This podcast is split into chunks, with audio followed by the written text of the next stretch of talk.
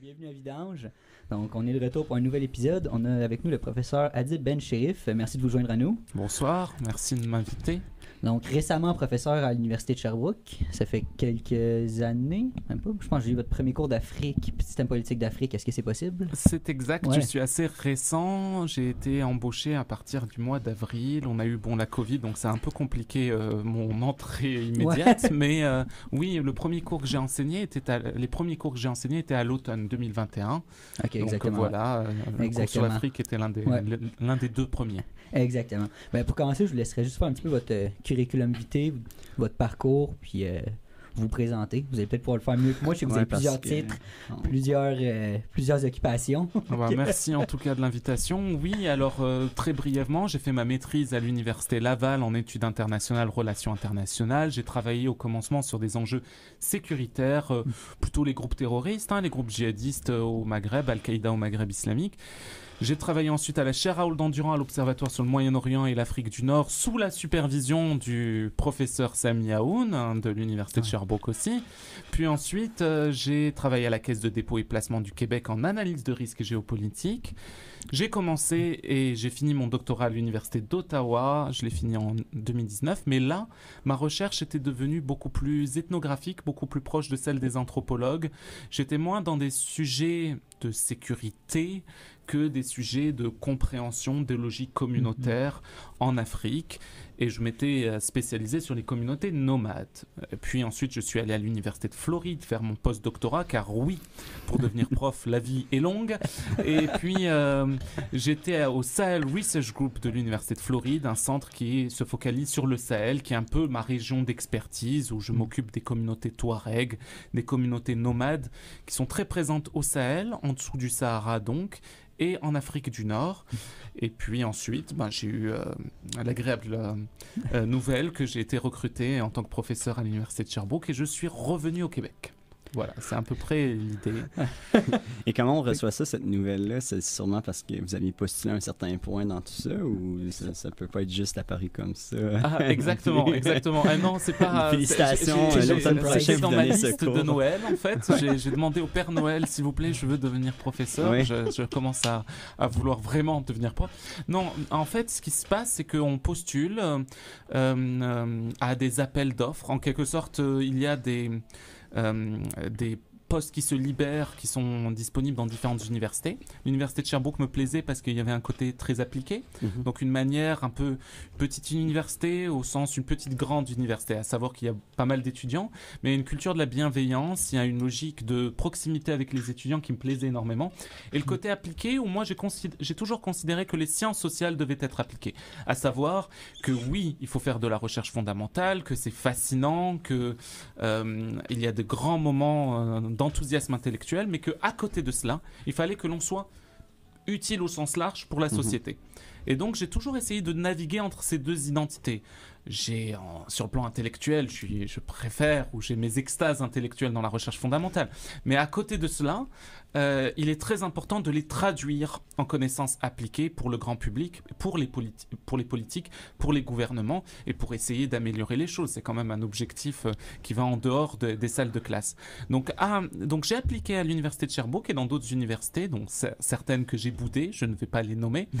Euh, et puis après avoir vécu la première entrevue, après avoir vécu une pré une sorte d'entrevue qui ne disait pas son nom, puis la grande épreuve de l'assemblée euh, départementale profs, j'ai été recruté un professeur que je vais garder anonyme m'a appelé et euh, m'a dit l'heureuse nouvelle. Donc on la reçoit euh, euh, comme si on a besoin de la recevoir plusieurs fois l'information. On fait On n'est répéter pas la certain, on personne. On n'est pas très début, sûr ouais. parce que c'est un peu le Graal. Donc euh, on, ré- on fait répéter. Ah, parce qu'après on- après toutes ces études, à un moment donné, de- d'avoir enfin cet appel-là, c'est c'est ça, c'est... Ouais, c'est un peu l'aboutissement de. Ouais. c'est un- ouais. Ouais, ouais, C'est et le- euh, je pense que J'imagine. je pense que il y avait plus de soulagement que sur le moment que euh, que une espèce de joie débordante. J'étais plus dans un état de soulagement parce qu'il y avait plusieurs choses. Euh, moi, ça fait plus de dix ans que j'ai immigré au Canada. Il y avait le désir de rester au Québec.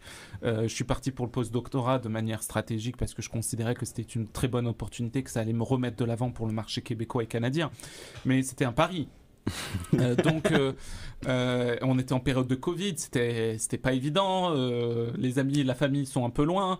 Donc, vous aviez euh, commencé en 2019. euh, vous aviez commencé ou terminé en je 2019 suis arrivé au Québec en Ouais. 2010, mais Ouais. j'ai commencé mon doctorat en 2014 et j'ai Ouais. fini en 2019. Ok, Je suis parti juste avant la Covid. La Covid a frappé en Floride quand moi, j'étais en Floride. En Floride, Il y est-ce que ça a vraiment COVID, hein. frappé? Ouais, je pense qu'il n'y a pas de COVID. Alors euh, ouais, ouais, peut-être les hurricanes frappent plus que en fait euh, la Covid. Qu'avoir été au Québec pendant ce temps-là, vous Non, vu. en vérité, l'université de Floride, j'étais dans une ville qui s'appelle Gainesville, qui est Ok. une toute petite ville au milieu de la Floride. Et ce qui est fascinant avec ce genre d'écosystème, c'est des villes campus. Et donc, dans toute ville campus, même dans des États comme la Floride, vous avez un écosystème hyper progressiste aux États-Unis. Mhm. La goutte d'eau bleue au Même milieu de l'océan républicain. Parce que j'avais entendu parler que dans les États comme la Géorgie, euh, Caroline du Sud, Caroline du Nord, euh, c'était pas du tout ce genre de dynamique-là aux États-Unis. Euh, C'est-à-dire? Ben, j'avais entendu justement que d'ordinaire, euh, ben, les universités plus progressistes, c'est justement quand même au nord. Puis que c'est étonnant, étonnant à quel point justement des universités, euh, par exemple de la Caroline du Sud ou du Nord, c'est- plus conservateur alors qu'on pourrait s'attendre d'habitude justement que les universités soient toujours progressives. C'est vrai Mais que ça un- dépend c'est en fait, de anecdotique, l'écosystème. là, hein. mais- Ouais, ça dépend de l'écosystème. Par exemple, Princeton ou Stanford, on va voir peut-être plus des choses conservatrices là-bas. Mais, euh, mais non, euh, à l'université de Floride, c'était un écosystème euh, hyper progressiste, pro-LGBT, euh, très posé à gauche. Euh, c'était assez fascinant parce que vous aviez le- le- l'écosystème et puis à 2 km, vous étiez en territoire trumpien, hein, mais Ouais, très ben intense. Donc euh, on a le euh, j'avais un peu les deux mondes euh, et, et donc voilà. Donc les mesures étaient quand même euh, strictes. Euh, le comté d'Alachua pour vous indiquer le comté, euh, avait des mesures strictes. L'université de Floride avait des mesures strictes. Euh, et puis, euh, par contre, l'État de Floride s'en foutait. euh, mais Ouais, c'est ça, un contradiction, niveau, là. incroyable. On était dans un déni total. quoi. Ah ouais. Il fallait juste ramener les touristes. Donc on avait ce décalage-là. Et, euh, et donc pendant quelques mois, ça a été quand même dur parce qu'on était enfermés chez nous à travailler, sauf qu'il fait beau à l'extérieur, donc on peut... Moins on, ouais, on peut prendre le vélo et aller se balader, ça, ça aide. Ouais. Mais, euh, mais oui, après ça s'est relâché rapidement. Et puis chacun fonctionne avec sa norme. Disons, les très jeunes étaient déjà dans les clubs. Les moins jeunes étaient bon. Je n'ai pas envie de choper Covid. On essaye d'être quand même plus prudent. Et vous, vous étiez où euh, entre ces deux-là? Moi, j'étais dans la catégorie Dans les- moins jeune. Mais pas tout à fait dans les clubs. Euh, voilà, c'est ça. Parce Ah, que les- je considérais que je n'avais pas envie d'avoir Covid. Donc, euh, on était le temps d'avoir la vaccination. Elle est arrivée rapidement hein, aux États-Unis quand même. hein, Donc, vous êtes retourné rapidement dans les clubs, si je comprends bien. Une fois Avec vacciné, je me suis autorisé. euh, vous êtes laissé cette Une grande marche de manœuvre, particulièrement après avoir eu euh, la nouvelle de mon recrutement. Voilà. Oui, ça a dû, euh, ça a dû aider, ça a dû aider. Ouais, voilà, ça a aidé.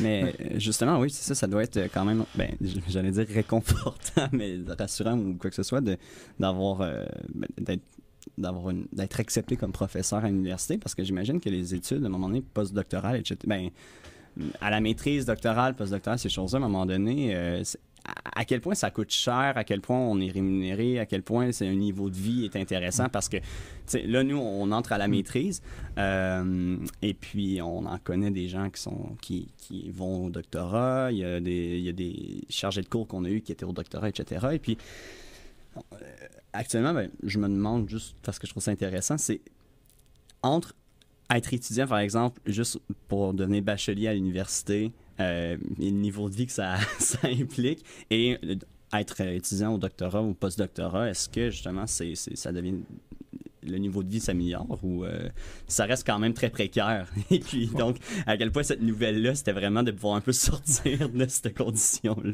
Ouais, euh, J'ai entendu Même trois si- questions dans une question. Ouais. hein. Il y a la dimension monétaire, donc on va aller, on va attaquer là-dessus. La dimension du temps à consacrer pour euh, Aussi, continuer études.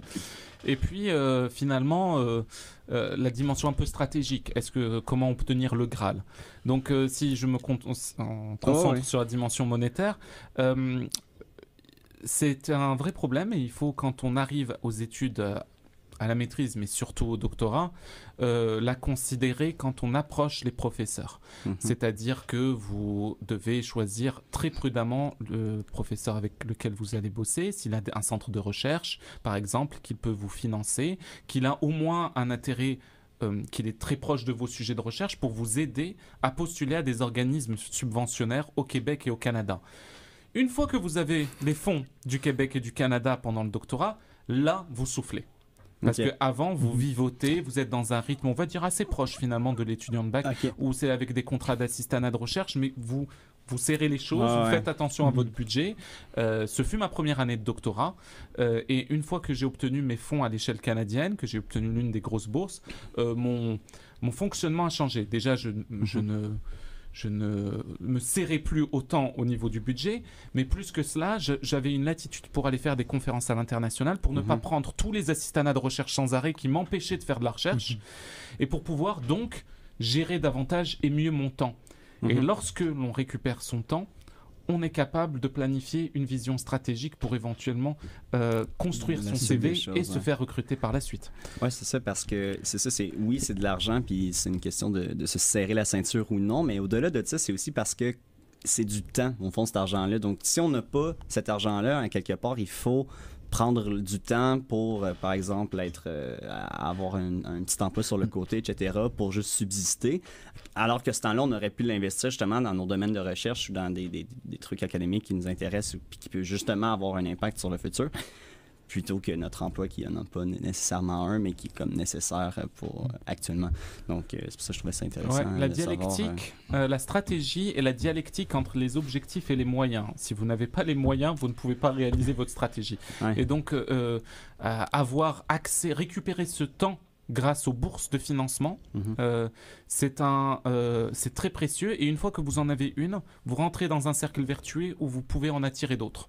Ouais. Vous Mhm. n'en avez pas une seule, vous ne rentrez jamais dans ce cercle vertueux. Donc c'est Ouais. très, c'est un système, c'est le système euh, de financement du Canada. Mhm.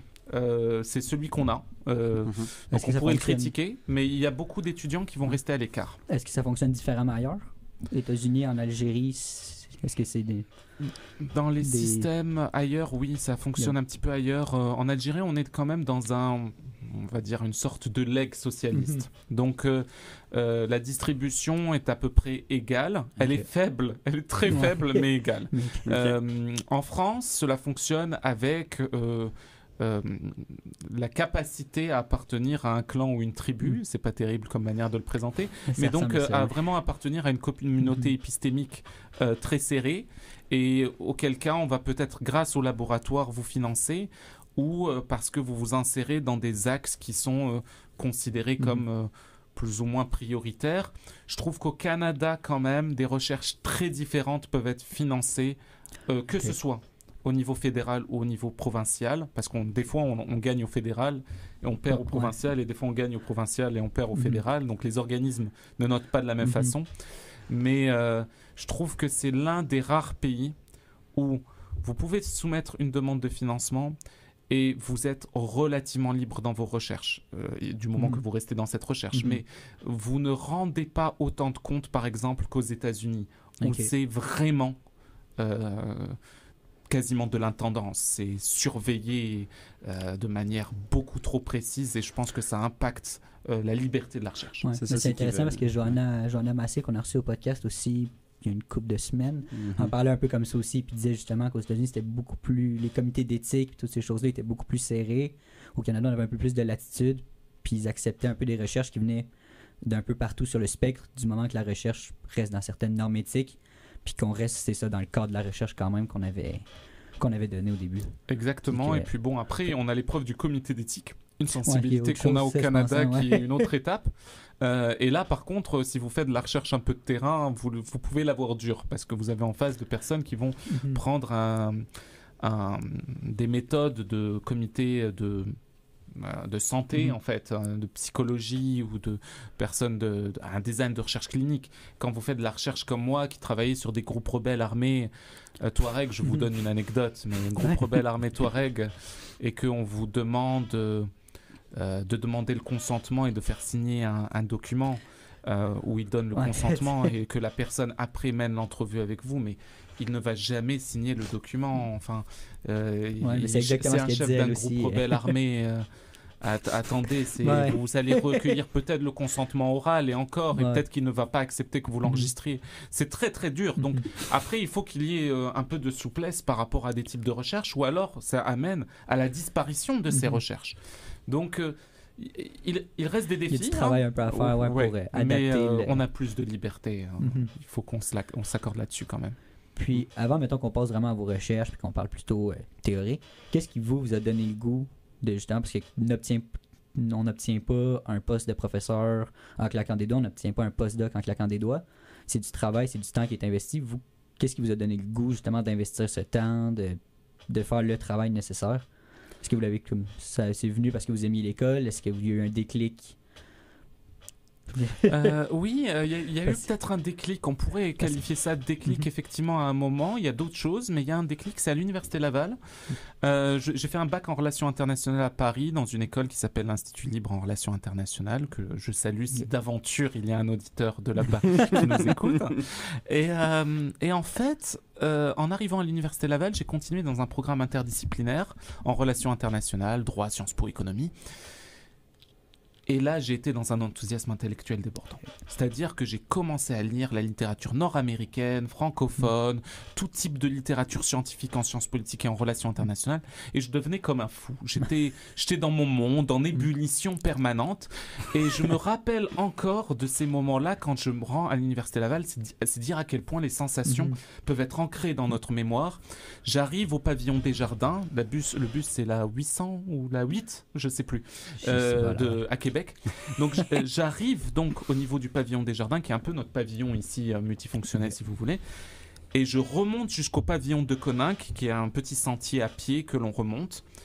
Je suis traversé par les mêmes sensations que lorsque je faisais ma maîtrise entre 2010 et 2012 à l'université Laval. C'était cet enthousiasme Mhm. intellectuel de fou qui était en train de euh, de m'animer. Après, il y a une passion. C'est sûr que moi, euh, euh, c'est difficile de dire qu'un professeur n'aime pas l'école. Oui, forcément, il y avait, il y avait une logique où j'aimais particulièrement, je m'épanouissais, je faisais des liens entre les cours, j'étais comme un fou. Mais après, j'ai eu aussi beaucoup de mauvais exemples autour de moi et je pense que ça m'a beaucoup aidé. Quand j'ai Mhm. fait ma maîtrise, j'ai commencé à avoir quelques contrats de recherche. J'ai écrit un chapitre de livre avec le professeur Jonathan Paquin. J'ai coécrit avec lui de l'Université Laval, que je salue si jamais lui aussi il euh, écoute. Mais euh, et, et- et j'ai eu un intérêt. J'avais un intérêt déjà avant pour l'écriture. Mais quand j'ai vu des doctorants ne pas réfléchir à leur stratégie de carrière quand ils ont commencé leur doctorat Hmm. et découvrir un peu par exemple qu'il fallait publier des articles scientifiques en quatrième ou cinquième année de doctorat, c'est-à-dire quasiment à la fin, ou voir certains qui ne s'étaient pas posé des questions sur le financement ou, euh, ou- sur Ah, des variables évidentes vraiment, pour ouais, ok, ouais. simplement qui, comme je vous le dis, c'est de la stratégie, Mhm. c'est de la pensée stratégique. Ouais. Et lorsque l'on est quelqu'un qui a une maîtrise, j'attends que la personne ait un peu de pensée Ouais, ouais. stratégique. Et, et donc je voyais beaucoup de personnes qui étaient des mauvais exemples ou qui se fais- ou qui allaient consacrer beaucoup trop de temps à peut-être des petites tâches et pas Mhm. celles qui allaient les mettre de l'avant. Mhm. Et, euh, et en fait, ils ont été des très bons exemples parce que on les observe et on sait ce qu'il ne faut pas faire Mhm. aussi. Ouais. Donc, euh, donc j'ai beaucoup observé le milieu. J'ai pas commencé mon doctorat immédiatement. Ça aussi, ça a été un élément où je et je rongeais mon frein, c'est-à-dire que je n'avais qu'une envie, c'était de commencer Ouais. mon doctorat. Pendant deux ans, je me suis empêché, euh, où je me disais, il faut que tu détermines ton sujet, il faut que tu lises un peu la Mhm. littérature avant de commencer, que tu repères la bonne personne, que tu saches quels sont les journaux, les revues scientifiques Ouais. où tu veux publier.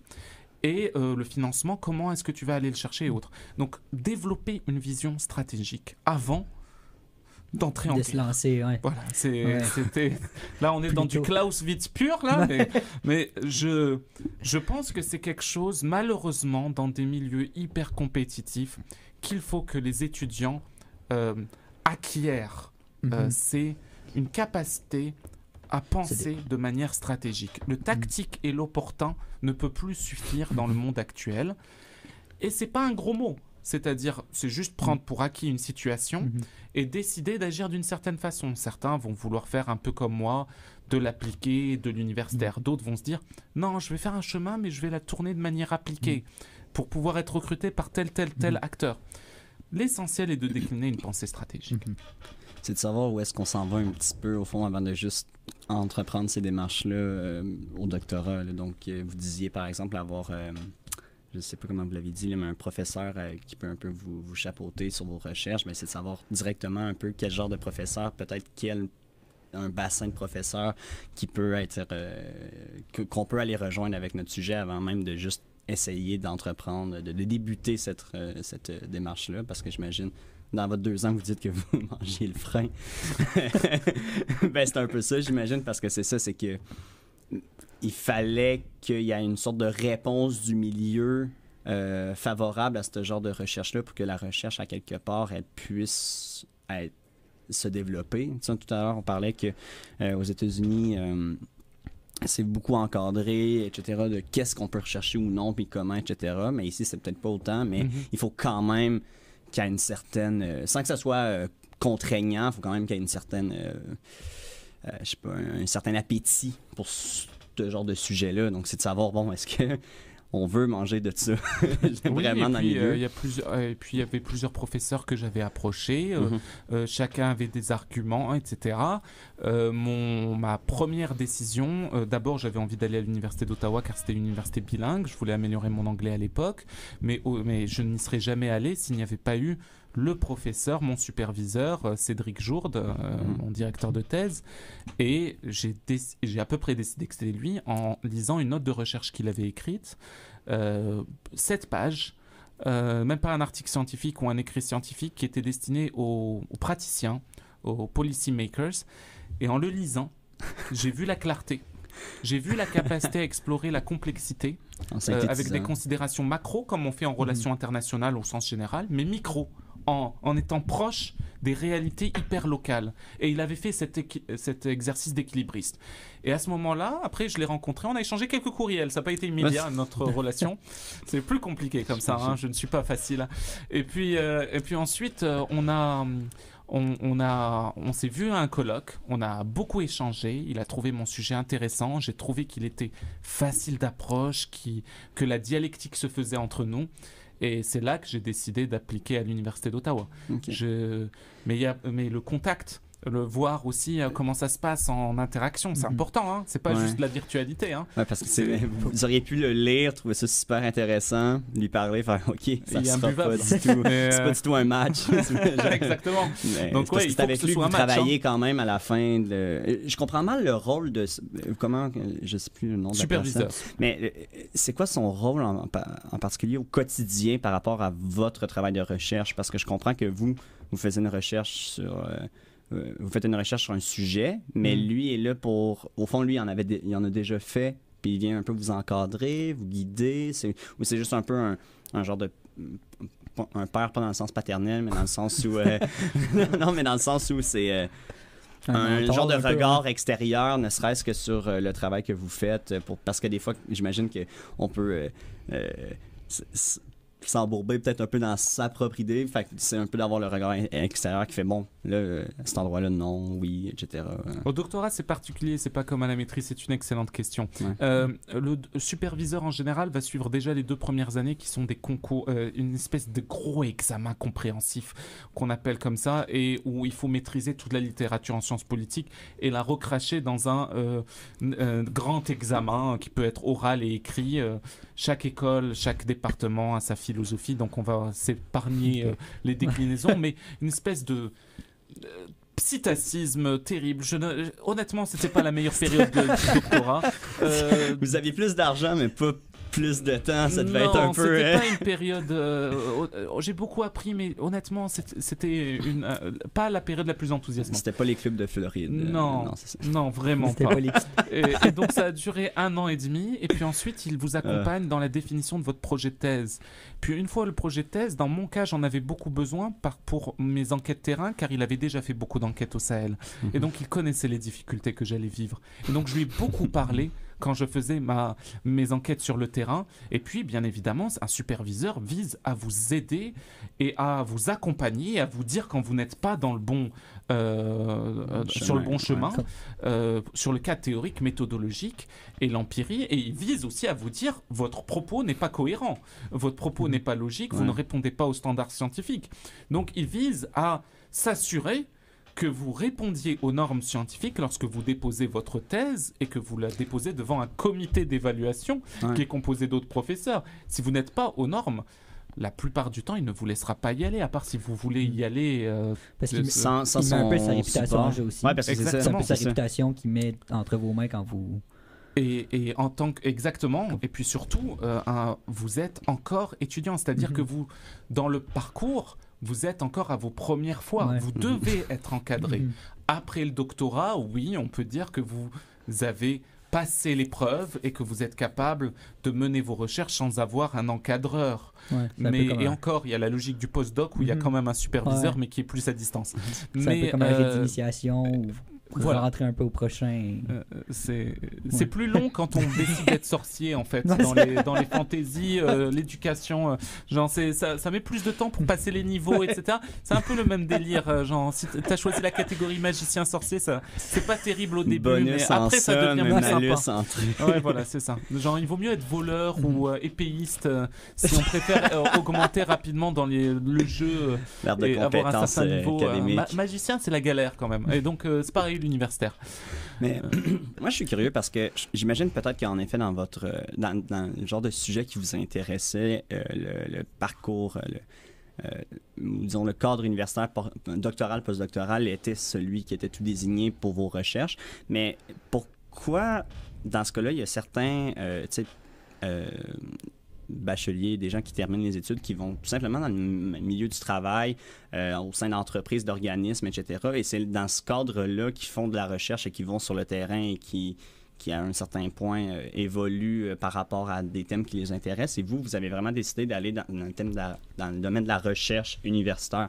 Parce que j'imagine, ben, ap- après, il arrive quoi aussi euh, après les études postdoctorales? Est-ce que ça finit jamais ou si après ça, il y a comme un objectif après ça? Parce que c'est un objectif en soi, mais euh, je me demande, euh, au-delà de, le- du voyage euh, qui, qu'on apprécie, est-ce qu'il y a une destination après ça en particulier ou c'est vraiment juste d'apprécier le voyage qui, est tout à fait légitime, là, mais... parce que souvent, c'est ça, il y a des gens qui font les études en se disant après, je vais avoir la légitimité pour aller sur le milieu du travail, aller appliquer à certaines formes de, de- de- de- de- d'emploi. Donc, je me demandais, vous, est-ce que c'était.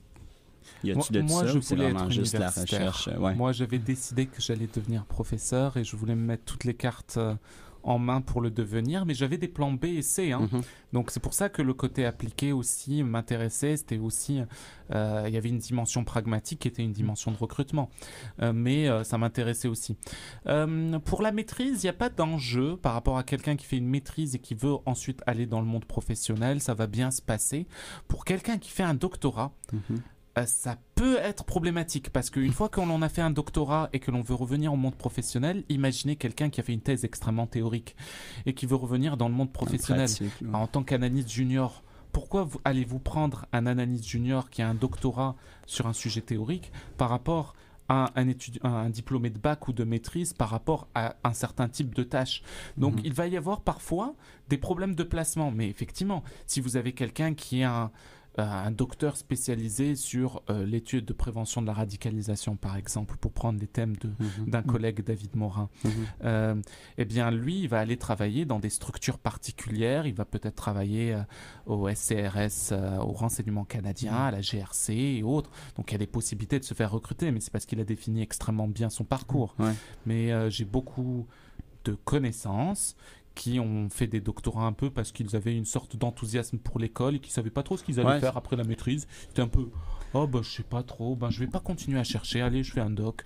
Et, et ils sont ils ont fait ça et puis ils ont fait leur doc et puis ils continuent à chercher. hein. Il y en a beaucoup qui continuent à chercher. Donc euh, je pense que c'est beaucoup plus sage de savoir s'arrêter, de, de prendre son temps et de savoir si on veut y retourner, pour quelles raisons. Mhm. Et y retourner parce qu'on a de l'enthousiasme intellectuel, c'est une excellente raison. raison. Mais il faut le dire. faut pas se mentir. C'est pas Mhm. se dire oui, je vais trouver une carrière après. Oui, Euh, c'est ça. C'est un peu. C'est pas un euh, sacrifice, euh, mais c'est vraiment un choix. C'est Oui. de, de choisir, c'est un peu de laisser de côté justement Ouais. peut-être une carrière professionnelle à quelque part ailleurs, mais c'est vraiment par passion d'un sujet, d'un thème et justement de, de la recherche, de tout ce qui est au fond intellectuel. euh, Puis ça devient dangereux. c'est- comme vous le dites, si les gens qui commencent le doctorat qui se disent je- vais me trouver un travail, je vais trouver quelque chose après, en fait, c'est un peu de repousser le problème. Exactement. Ou de, Ouais, parce Sans que- y avoir je- réfléchi. je repousse de 2, 3, 4 ans. Ouais. Ils arrivent au bout du 4 ans puis ils ont toujours pas pris le temps. Ça revenait à ce que vous disiez au début de mettre en place une stratégie avec un but, un objectif. Parce que sinon, ils ont fait 3-4 ans. Ils ont eu tout le Ouais. plaisir du monde. Ils ont fait une super recherche. Puis ils recommencent après. C'est comme s'ils retombaient à zéro. Exact. Qu'est-ce que je fais maintenant? C'est ça parce me- que parce que c'est tout à fait légitime puis c'est c'est c'est important justement la recherche euh, universitaire dans tous les domaines mais euh, c'est ça que je me disais il y a des gens j'ai l'impression qui se- qui se voient peut-être aller au doctorat mais pas nécessairement pour ces ra- pour les raisons justement de euh, stimuler leur euh, le, le- côté intellectuel juste parce qu'ils se disent ah c'est sûr que ça va être encore mieux euh, pour euh, mon, mon, mon, mon arbre de compétences ensuite pour le Mm. milieu du travail, mais justement, c'est de repousser à ça plus tard. Puis en quelque part, je me dis, bon, tant qu'à prendre quatre ans encore au doctorat, peut-être mieux se lancer dans le, dans le bain, puis apprendre à nager, puis dans quatre ans, tu vas sûrement avoir évolué dans le milieu du travail, puis tu vas l'avoir plus trouvé un emploi euh, qui, qui te convient davantage que de remettre à plus tard. Mais ça dépend vraiment... Un doctorat n'est pas une option par défaut. Ça, c'est le problème de beaucoup Ouais. de personnes Ouais, qui le ça. pensent comme une option Puis par parce défaut. qu'après ça, ils finissent pas, j'imagine. C'est ne quoi le ratio pas. de... Il y en a plein qui ne finissent pas, effectivement. Mhm. Il y en a qui finissent, mais qui se regardent après. euh, parce que justement, toutes les Mhm. questions auxquelles ils n'ont pas voulu répondre, Mhm. en sortant de la maîtrise, ils doivent y répondre. Ouais. Donc, euh, Ça devient encore plus urgent parce qu'ils ouais. te laissé encore passer 4 ans de plus. Ouais, c'est avec une expertise, avec des que- attentes ouais. par rapport à, à- à- Mhm. professionnel. soi aussi, à Et, donc part, ça marche pas. Et puis, et puis on a oublié une dimension qui est hyper importante, c'est la dimension personnelle. C'est euh, la vie. Ouais, Euh, à l'extérieur du monde académique, euh, c'est euh, un doctorat, c'est aussi des sacrifices, Mhm. c'est un manque de disponibilité émotionnelle souvent, Mhm. c'est euh, euh, la, la blonde ou le, ou, ou le chum, genre il doit, il doit gérer Mhm. derrière, hein, il doit, il doit accepter qu'il a en face une personne complètement obsessionnelle sur ses sujets de recherche. Non, mais c'est pas évident, hein, Ouais. ça fait partie de la vie. Et, et donc, euh, et donc euh, ça, ça doit être mis, ça doit être considéré dans Ah, ça, je fais partie du moins va être à considérer Ouais, quand voilà, même. exactement. quand même. Euh, Puis, vous, vous avez fait donc la majorité de vos recherches, vous vous concentrez beaucoup sur le Sahel. Euh, pour nos auditeurs, est-ce que vous voulez juste définir un peu le Sahel déjà avant qu'on Oui, continue? Bien sûr, parce que bien sûr, bien sûr. On, on y est allé un peu euh, rapidement. Ouais, ouais, Alors, c'est- c'est- on peut se lancer. Sahel, mais- ça vient de l'arabe, c'est Sahel, ce qui veut dire rivage, euh, qui veut dire un peu bord. Et en fait, cela vient séparer l'Afrique du Nord de ce que les marchands cartographes arabes a utilisé cette expression, mais elle est malheureuse, hein, Balad Soudan, le pays des Noirs. Donc ça, on est dans la représentation quand même, Mhm. euh, une représentation médiévale, Mhm. et ce qui permettait de séparer dans la vision des marchands, des commerçants arabes qui faisaient la navette Mhm. entre Mhm. l'Afrique du Nord et l'Afrique euh, subsaharienne, euh, une zone tampon qui était un peu la frontière entre après le Sahara, après le désert, où il y a un mélange des genres, Mhm. des communautés du Nord et des communautés subsahariennes qui se mélangent, qui échangent, qui commercent, et un brassage civilisationnel. Mhm. Donc c'est extrêmement riche. C'est vrai qu'on ne le sait pas en peut- Occident ou à l'extérieur de l'Afrique, mais c'est une qu'on peut- zone extrêmement riche sur le plan historique et culturel. Est-ce qu'on peut le comparer un peu dans la vision française à la- le Moyen-Orient qui est la zone tampon entre le proche puis l'extrême? En termes géographiques où les- il y a un mélange. Ça pourrait. euh, le problème avec le Moyen-Orient, c'est que euh, c'est l'une des régions les plus mal définies. Mhm. euh, Ouais, ouais, ouais. euh, C'est-à-dire qu'on fait rentrer dans le Moyen-Orient absolument tout. Les Américains, ils ont cette lecture du Grand Moyen-Orient. Le Moyen-Orient parfois recoupe le Proche-Orient, parfois s'en différencie Mhm. dépendamment des auteurs. Donc ça pourrait être une manière de... euh, une sorte de zone tampon, effectivement, en deux grands espaces. Mais encore une fois, c'est une manière de regarder l'espace. Ouais, ouais, Moi, je- des fait. fois, je me dispute avec euh, certains de mes amis qui, qui regardent le continent africain en disant Ouais, l'Afrique du Nord, avec le Moyen-Orient. Mhm. Et puis de l'autre côté, il y a l'Afrique, souvent en- appréhendée Afrique subsaharienne. Certains emploient même le terme d'Afrique noire. Je suis en Mhm. désaccord aussi avec cette notion, euh, parce que certains euh, subsahariens considèrent qu'ils sont euh, blancs parfois. Les Éthiopiens, par exemple, ils se considèrent, ils ont un sentiment de supériorité parfois par rapport à d'autres communautés. Ils se jugent plus clairs de peau que d'autres. Donc il faut faire très attention aussi à une représentation qui vise à euh, caricaturer un continent qui a une diversité. Ok, oui, il y a une solidarité par rapport, par exemple, au, euh, euh, euh, aux blacks euh, afro-américains.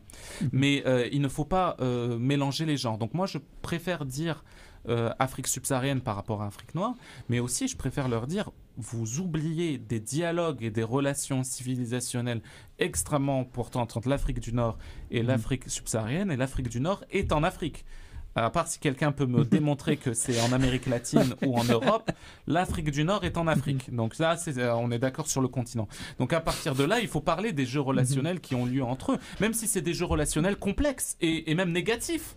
Euh, par exemple, il y a certains auteurs qui parlent des enjeux de l'esclavage au Maroc, mais faut se par- euh, historiquement, mais faut en parler. Il n'y a pas de problème. Mais parlons des jeux relationnels qui ont existé. C'est pas comme si c'était des territoires qui étaient déconnectés. Mhm. Du- à cause d'un désert du Sahara, alors que je, justement il y a plein, de- il y a eu plein d'échanges civilisationnels. Donc euh, ça c'est un enjeu où il faut faire très attention et donc oui c'est un espace tampon mais où il y a dialogue et jeu relationnel. Mhm. Voilà. Puis cette, cette façon de voir l'Afrique, comme vous l'avez dit là, souvent, est-ce que ça vient de l'Occident seulement? Cette façon de voir l'Afrique où les gens pensent à l'Afrique comme presque comme un gros pays qui a une seule réalité stéréotypée, Ouais. très stéréotypée, qu'on Mm. beaucoup de gens vont facilement le généraliser avec euh, tout le monde, euh, bon, ben, il y a de la famine, il manque d'eau, puis euh, il y a eu de l'esclavage. Puis les gens vont résumer l'Afrique sans vraiment voir toutes les particularités. Puis pourtant, quand on écoute, justement, dans le cadre du podcast, j'ai commencé à écouter, par exemple, BBC Africa ou des choses comme ça, où ils vont donner vraiment par pays, puis on voit qu'il y a différentes réalités dans chaque pays. Mais on retrouve pas vraiment ça, j'ai l'impression ici, quand on va, se- on va prendre des médias occidentaux qui vont avoir un point de vue sur l'Afrique. Mais j'imagine qu'en Afrique, par contre, eux sont conscients vraiment de cette réalité-là où chaque État a ses réalités, puis au sein de chaque État, il y a encore différents niveaux de, de réalité entre le local, le national, puis ces choses-là. Fait que j'imagine que c'est une vision qui est très occidentale, Ouais. européenne, ouais. Il y a un grand, Vraiment- même plus qu'européenne, il y a un grand récit occidental euh, où euh, on dessine l'Afrique comme pauvre, dépendante, euh, à travers un ensemble de problèmes. Mhm. Euh, et ce grand récit est teinté d'orientalisme. Euh, en fait, c'est le même phénomène. C'est tenter de.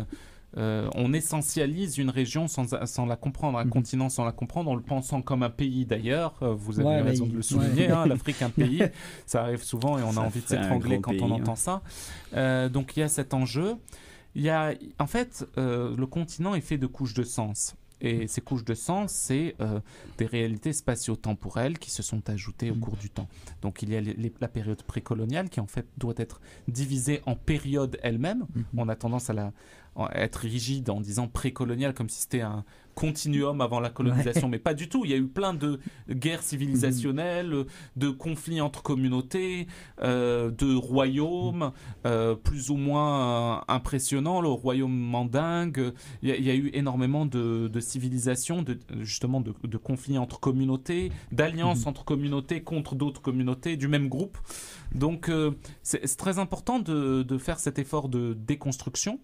Euh, ensuite, il y a la colonisation qui a un temps particulier, qui rigidifie le continent, qui apporte une violence, notamment les frontières, mais euh, pas seulement, ça déconstruit certaines sociétés, ça les fragilise. Et le temps postcolonial arrive derrière en héritant des deux autres temporalités. Et, et c'est pour cela qu'il y a des fragilités, c'est pour cela qu'il y a des États qui ont du mal à structurer leur légitimité. C'est parce Mhm. qu'il y a plusieurs euh, légitimités qui existaient, des autorités coutumières, des autorités traditionnelles, des communautés qui existent de part et d'autre de la frontière, euh, des communautés qui n'ont pas envie d'une autorité centrale aussi. Mhm. Donc euh, il y, a, il y a plein d'aspects qui viennent se greffer, qui amènent une très grande diversité dans le continent, effectivement. Mais il y a des choses encore plus ambiguës. C'est-à-dire qu'on a tendance à croire que la colonisation s'est imposée simplement aux Africains. Oui, et il y a eu une violence Mhm. incroyable, et il y a eu des exactions, il y a eu des massacres. faut pas aller dans le déni. Ah, Mais il y avait quelques acteurs qui étaient dans des, dans des jeux de rapport de force sur des arènes, par exemple au Niger Mhm. ou au Mali, qui étaient des dominés contre des dominants locaux euh, d'une autre tribu, Mhm. par exemple, ou d'une autre communauté. Et quand ils voient l'envahisseur français arriver, ils se disent, je vais me mettre de son côté. Mhm. Et donc, grâce à ça, ils ont réussi à mater leur dominant et ils sont devenus le nouveau dominant Mhm. local. Donc il y a certains qui avaient une agence, une agencéité, une capacité à cerner l'occasion, l'opportunité de l'envahisseur, du nouveau envahisseur, et de se repositionner. Donc, faut pas sous-estimer aussi les jeux euh, qu'il y a eu localement. J'ai échangé récemment avec des Touaregs qui me disaient on a marché avec les Français. Mais on a marché avec les Français pas parce qu'on était du côté français. On a marché avec les Français parce que c'était notre survie qui en dépendait.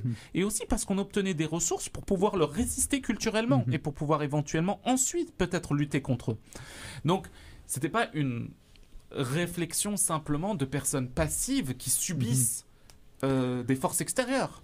Euh, la ruse était présente. Ouais, ça, c'est une capacité un peu à utiliser le, le malheur ou la violence que l'ennemi le- le- venait. Par exemple, les Français venaient poser pour la retourner un peu contre eux ou au moins eux-mêmes l'utiliser. C'est un peu encore ça qu'on voit parfois par certains pays d'Afrique, j'imagine. euh, dans leur relation avec la Chine, par exemple, où la Chine va libérer beaucoup de fonds, va investir là-bas, mais on va finalement l'utiliser avec des stratégies d'extraversion, puis on va essayer de pas de prof- ben, profiter de la Chine, ouais, on va essayer d'utiliser justement ce- le désir que la Chine a, par exemple, de venir investir, pour après ça utiliser ça, mais à notre avantage, pas même si on dirait que, dans la relation, on dirait qu'il y a cette espèce de d'ascendant de la Chine, mais finalement, les, les communautés sont capables aussi de revirer la situation de bord puis d'utiliser un peu cette. euh, Je sais pas si vous comprenez Ouais, ce que dire. leur dit un terme très de- pertinent, la stratégie d'extraversion Ouais, de. Jean-François Bayard. On le, Ah, ça, on rappelle lui. le terme, euh, qui, qui signifie une instrumentalisation de la relation de dépendance Mhm. entre euh, le Grand Sud ou l'Afrique en fait en général et l'Occident, à savoir qu'il y a une relation de dépendance notamment économique, structurelle dans le système international que l'on a, Mhm. où on a besoin d'aide en provenance de, de l'Occident, de développement, de, de- sur plein d'aspects. Et, et ne serait-ce que dans la chaîne des valeurs, sur le plan économique Mhm. aussi, on dépend de l'Occident en Afrique. Donc à partir de là, les élites et même des personnes qui travaillent dans des ONG, qui ne sont pas des élites politiques ou d'autres, euh, en général, le continent en a conscience et euh, va essayer de se, et à juste titre, vont essayer de se servir de cette Mhm. relation de dépendance pour pouvoir acquérir des fonds. Par exemple, les rivalités entre la Chine, la Russie et l'Occident, les, le- les, les Africains n'ont pas besoin de choisir de camp.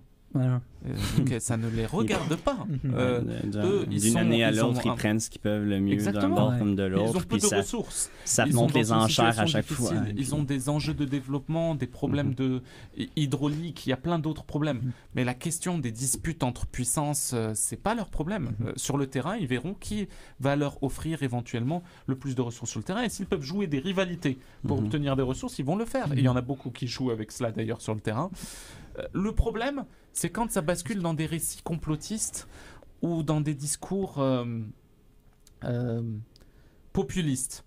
Euh, et là, c'est un petit problème grâce à Mm. cause du bagage co- colonial de certaines puissances comme la France, et où va y avoir des récits qui vont être particulièrement hostiles à leur endroit, et certains dirigeants vont se tourner euh, sans réfléchir euh, à l'accord à l'endroit de la Chine ou de la Russie, sans réfléchir si c'est un bon deal. C'est-à-dire qu'il n'y a plus finalement de pragmatisme. Ah, Ouais, juste, qu'il n'y a euh, pas un danger aussi, peut-être, de trop inviter justement ces puissances externes à venir s'initier dans les politiques, dans la structure de l'État, parce que on- justement, aveuglement, on finit par accepter, accepter, parce qu'on a des ressources, on a des ressources, ou de l'aide financière, mais en même temps, ces puissances externes viennent un peu gruger du pouvoir politique ou de la souveraineté de ces États-là, à force d'être euh, d'être présents. Tu sais, Au Exactement. début, seulement financièrement, peut-être, mais après ça, l'influence, le soft power qu'on voit de la Chine, par exemple, finit par s'installer. Puis Parce que vous parliez de, de, genre d'État qui passe, euh, par exemple, d'une influence, euh,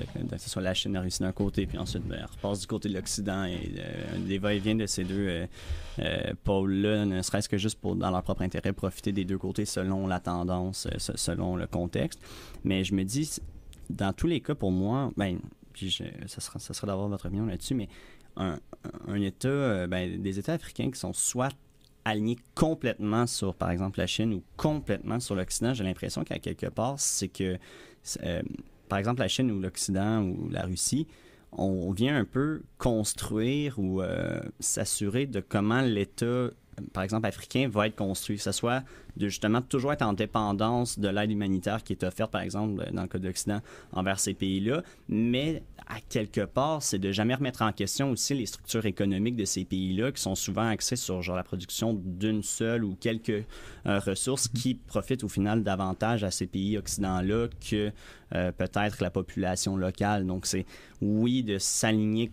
C'est ça, la manière que je le vois, c'est que les États qui s'alignent complètement sur l'Occident parce que oui, ils profitent de l'aide humanitaire, souvent, ben ils sont pris dans ça, dans cette dépendance-là, mais après ça, de un peu d'être une colonie comptoir déguisée euh, quasiment de, l'Occident, même si c'est fait comme différemment. C'est du néocolonialisme à quelque part. Et puis de l'autre côté, la Chine, qu'on dirait en ce moment, on critique par rapport à ça avec ses nouvelles routes de la soie et ses investissements en, euh, en infrastructure dans ces pays-là, parce qu'on se dit, ah ben, elle fait juste ça euh, pour pouvoir après ça, elle en profiter puis dans son propre intérêt. Mais c'est ce qu'on fait un peu aussi, parce qu'au fond, euh, nous, on développe une sorte de, capitalisme mondialisé dans ces pays-là qui profite surtout aux, pays les plus riches plutôt qu'à ces pays-là. Oui, euh, euh, ils sont similaires. le seul, la seule différence, c'est que l'agenda des droits de l'homme, en général, est plus, des droits de la personne, hein, et plus pour, parce que c'est une expression moins malheureuse, et plus plus avancé en, Occident, c'est-à-dire que ça vient presque comme une des conditions, ou en tout cas ça va être dans la balance comme les politiques de démocratisation dans les années 90, et puis on monte. Euh, après, moi, ce, que je, ce qui me déplaît, c'est qu'après, on perd de vue la hiérarchie des responsabilités. C'est-à-dire que oui, il y a des relations de dépendance, il y a une hiérarchie des responsabilités, il y a une responsabilité occidentale par rapport à des situations sur place, par rapport à l'extraction de ressources, etc. Donc euh, le fait que la relation de dépendance est renforcée mhm. euh, de manière structurelle et systémique, euh, oui, ça c'est un grand problème, mais que on ne regarde pas les responsabilités des élites locales, qui ne n'essayent pas de créer une forme d'autosuffisance ou de ben, réfléchir à une diversification de leur économie, ça c'est un problème. C'est comme s'ils éludaient en disant c'est la photo. C'est ça. Puis c'est qu'on peut pas être contre la vertu et contre l'aide humanitaire, mais par exemple, sur le cas de. Là, on va un peu plus loin, mais justement dans le coin du Moyen-Orient, peut-être. Moi, j'ai pas eu ouais, de cours. Mais euh, c'est quoi, c'est en Afghanistan récemment, dans la dernière année, euh, qu'on se demandait est-ce qu'on aide, euh, au fond, la population locale là-bas? Parce que, ben, techniquement, on s'est retiré, puis on veut pas que ça encourage les talibans, mais en même temps, il y a de la population qui souffre là-bas, donc on devrait envoyer de l'aide.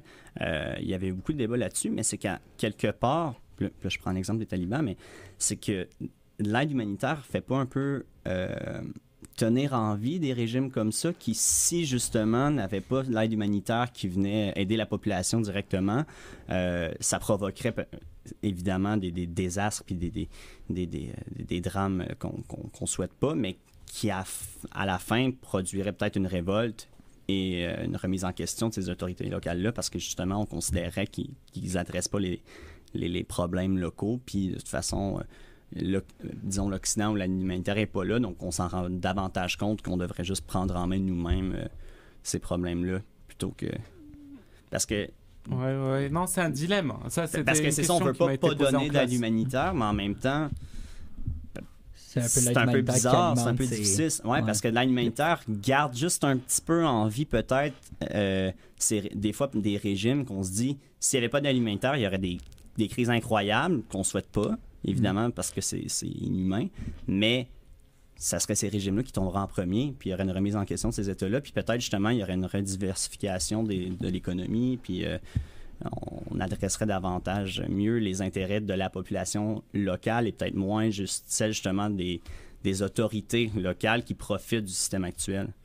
Que ce soit des talibans comme en Afghanistan ou n'importe quel autre pays qui peut juste profiter du fait que justement des, de l'argent est d'envoyer par exemple sur la production de pétrole et donc par les impôts, ben, ils peuvent profiter au régime plutôt qu'à la population parce que c'est eux qui gouvernent. Déjà, il y a un rapprochement de la diplomatie, je pense, chinoise, euh, russe et iranienne qui n'était pas trop loin de ce dossier. Donc déjà, eux, ils vont venir avec d'autres conditions pour donner de leur aide humanitaire. Mais euh, donc euh, ça, ça met nécessairement une pression. Mhm. Ensuite, il y a le deuxième aspect, c'est de dire, est-ce que je coupe complètement mhm. pour essayer de fragiliser ce régime malgré les coûts terribles que ça peut causer, notamment des, bah, des, fuites, hein des, des populations qui fuient. Des- Simplement oui, le pays. déjà, déjà, mais même Et juste... puis, euh, oui, bon, les pertes humaines, bien évidemment. euh, oui. Ou je conditionne mes aides. C'était quand C'est-à-dire- même un entre-deux. Ouais. C'est-à-dire finalement essayer d'entrer dans le dialogue avec ces acteurs qu'on considère comme des talibans 2.0, donc des acteurs un peu plus Mm. euh, euh, aptes au compromis que les versions que l'on a eues par le passé. Et euh, même si on voit que pour les droits des femmes et le droit des filles, ça Mm. malheureusement, euh, il y avait certains analystes qui étaient plus optimistes, mais c'est en train de Mm. sévir et de s'aggraver dans l'espace Ouais. public. Euh, mais et de leur dire à en, en échange de cela, de mes aides, voilà mes conditions de base et entrer dans un dialogue pragmatique avec eux. Mhm. Soit on opte pour cette stratégie de prendre pour acquis qu'ils sont au pouvoir, euh, soit euh, on, on coupe les ponts. Mais je ne suis pas sûr que ce soit une méthode euh, utile, d'autant plus qu'ils ont assis une légitimité au cours des années Mhm. en face de Karzai et des régimes du régime afghan qui était soutenu par, Par l'Occident. en général et les États-Unis, du fait que euh, il est associé à la corruption, à Qui était l'injustice, considéré un peu comme artificiel aussi, là, qui était un peu, artificiel, gonflé justement, à l'hélium, C'est ça.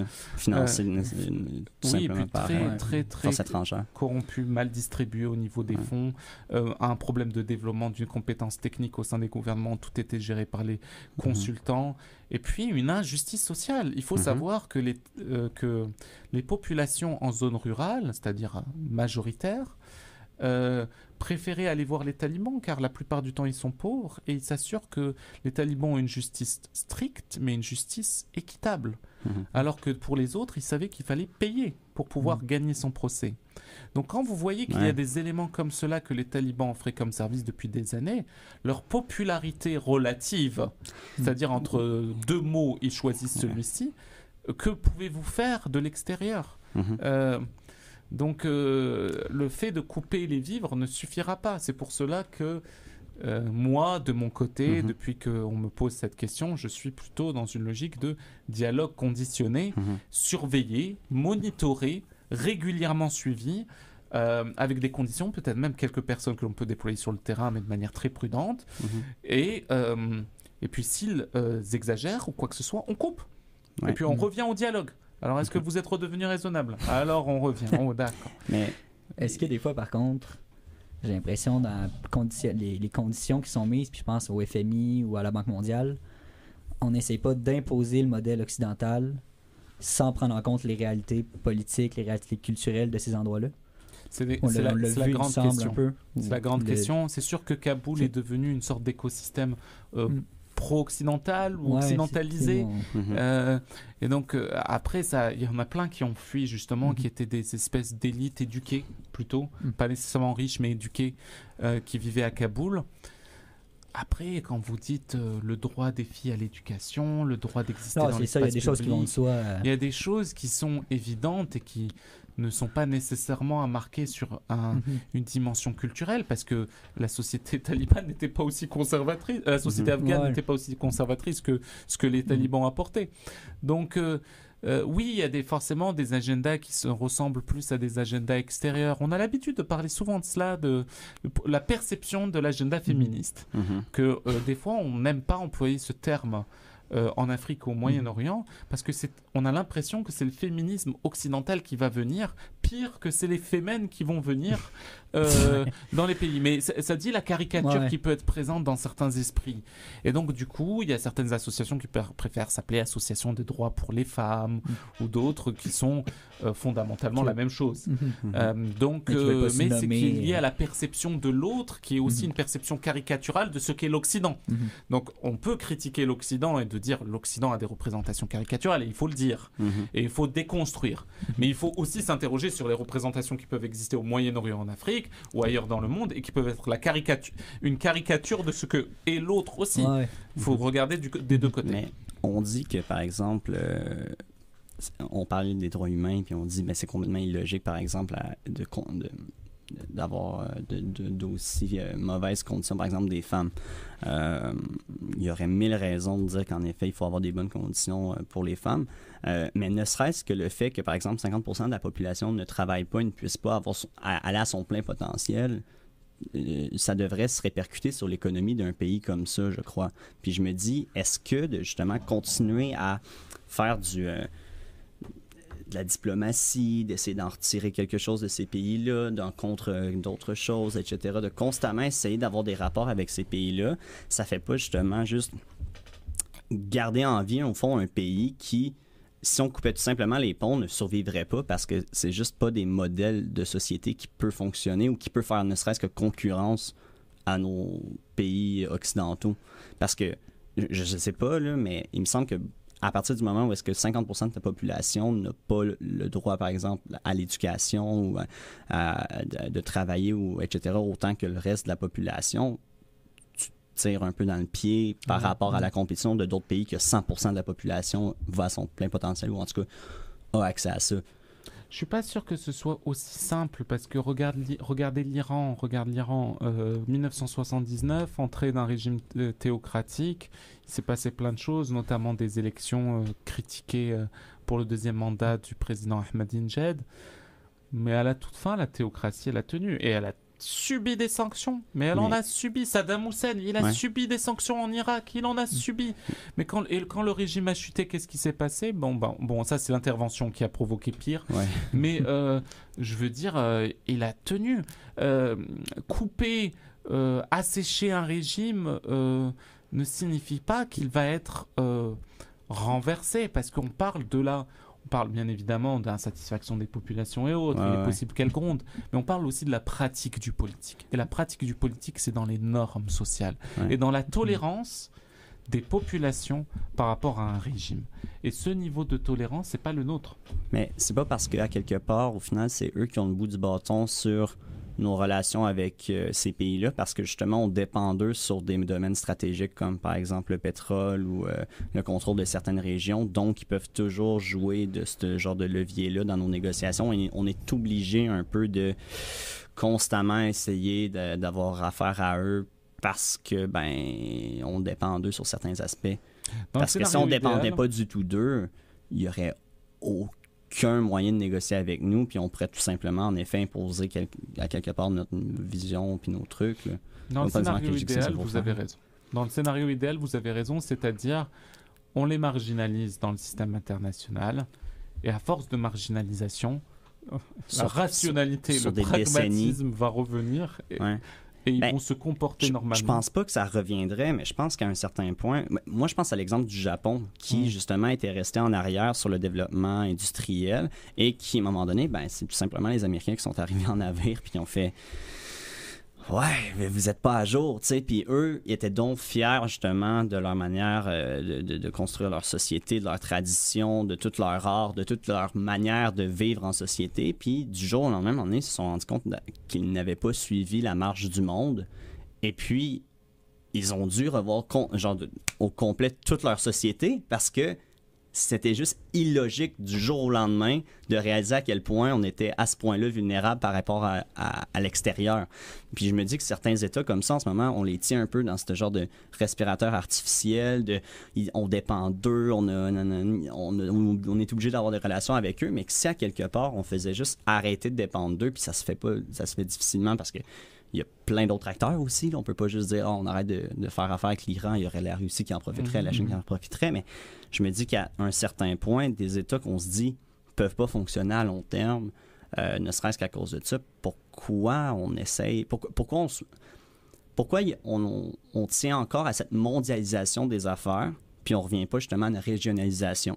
Parce qu'en ce moment, c'est un peu ça que j'ai l'impression qui se passe depuis justement l'ère Trump, puis avec les nouveaux dirigeants, puis la nouvelle un peu tendance politique en Occident.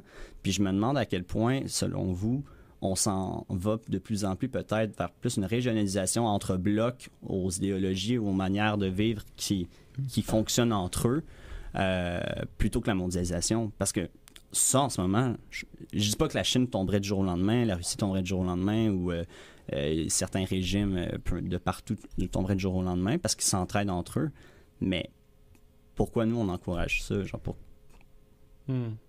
C'est compliqué parce que c'est on revient au concept de Rosno, relations d'interdépendance complexes. Euh, euh, il y a par exemple dans le cas de l'Algérie et des pays du sud de la Méditerranée ou autres des relations d'interdépendance. Euh, mhm. D'un côté pétrole-gaz et c'est inévitable, de l'autre côté il y a plein de produits de première nécessité ou de produits primaires secondaires dont on a besoin. Donc la relation existe. Et puis pour eux, c'est un bloc parce que c'est la Méditerranée, donc c'est pensé dans, comme un bloc particulier. Mais euh, oui, les échanges régionaux, parce que d'abord, ça commence à devenir de plus en plus cher, euh, que, que tout a augmenté, qu'il y a une inflation euh, dominante, qu'il y a des crises systémiques de plus en plus nombreuses, mhm. donc qu'il y ait des, des, logiques régionales qui se mettent en place, oui. Après, on peut, c'est un peu une logique très libérale que de dire en fait, euh, on, coupe euh, avec certains acteurs euh, parce que finalement ils ne répondent pas à, la paix démocratique et à, notre vision du monde.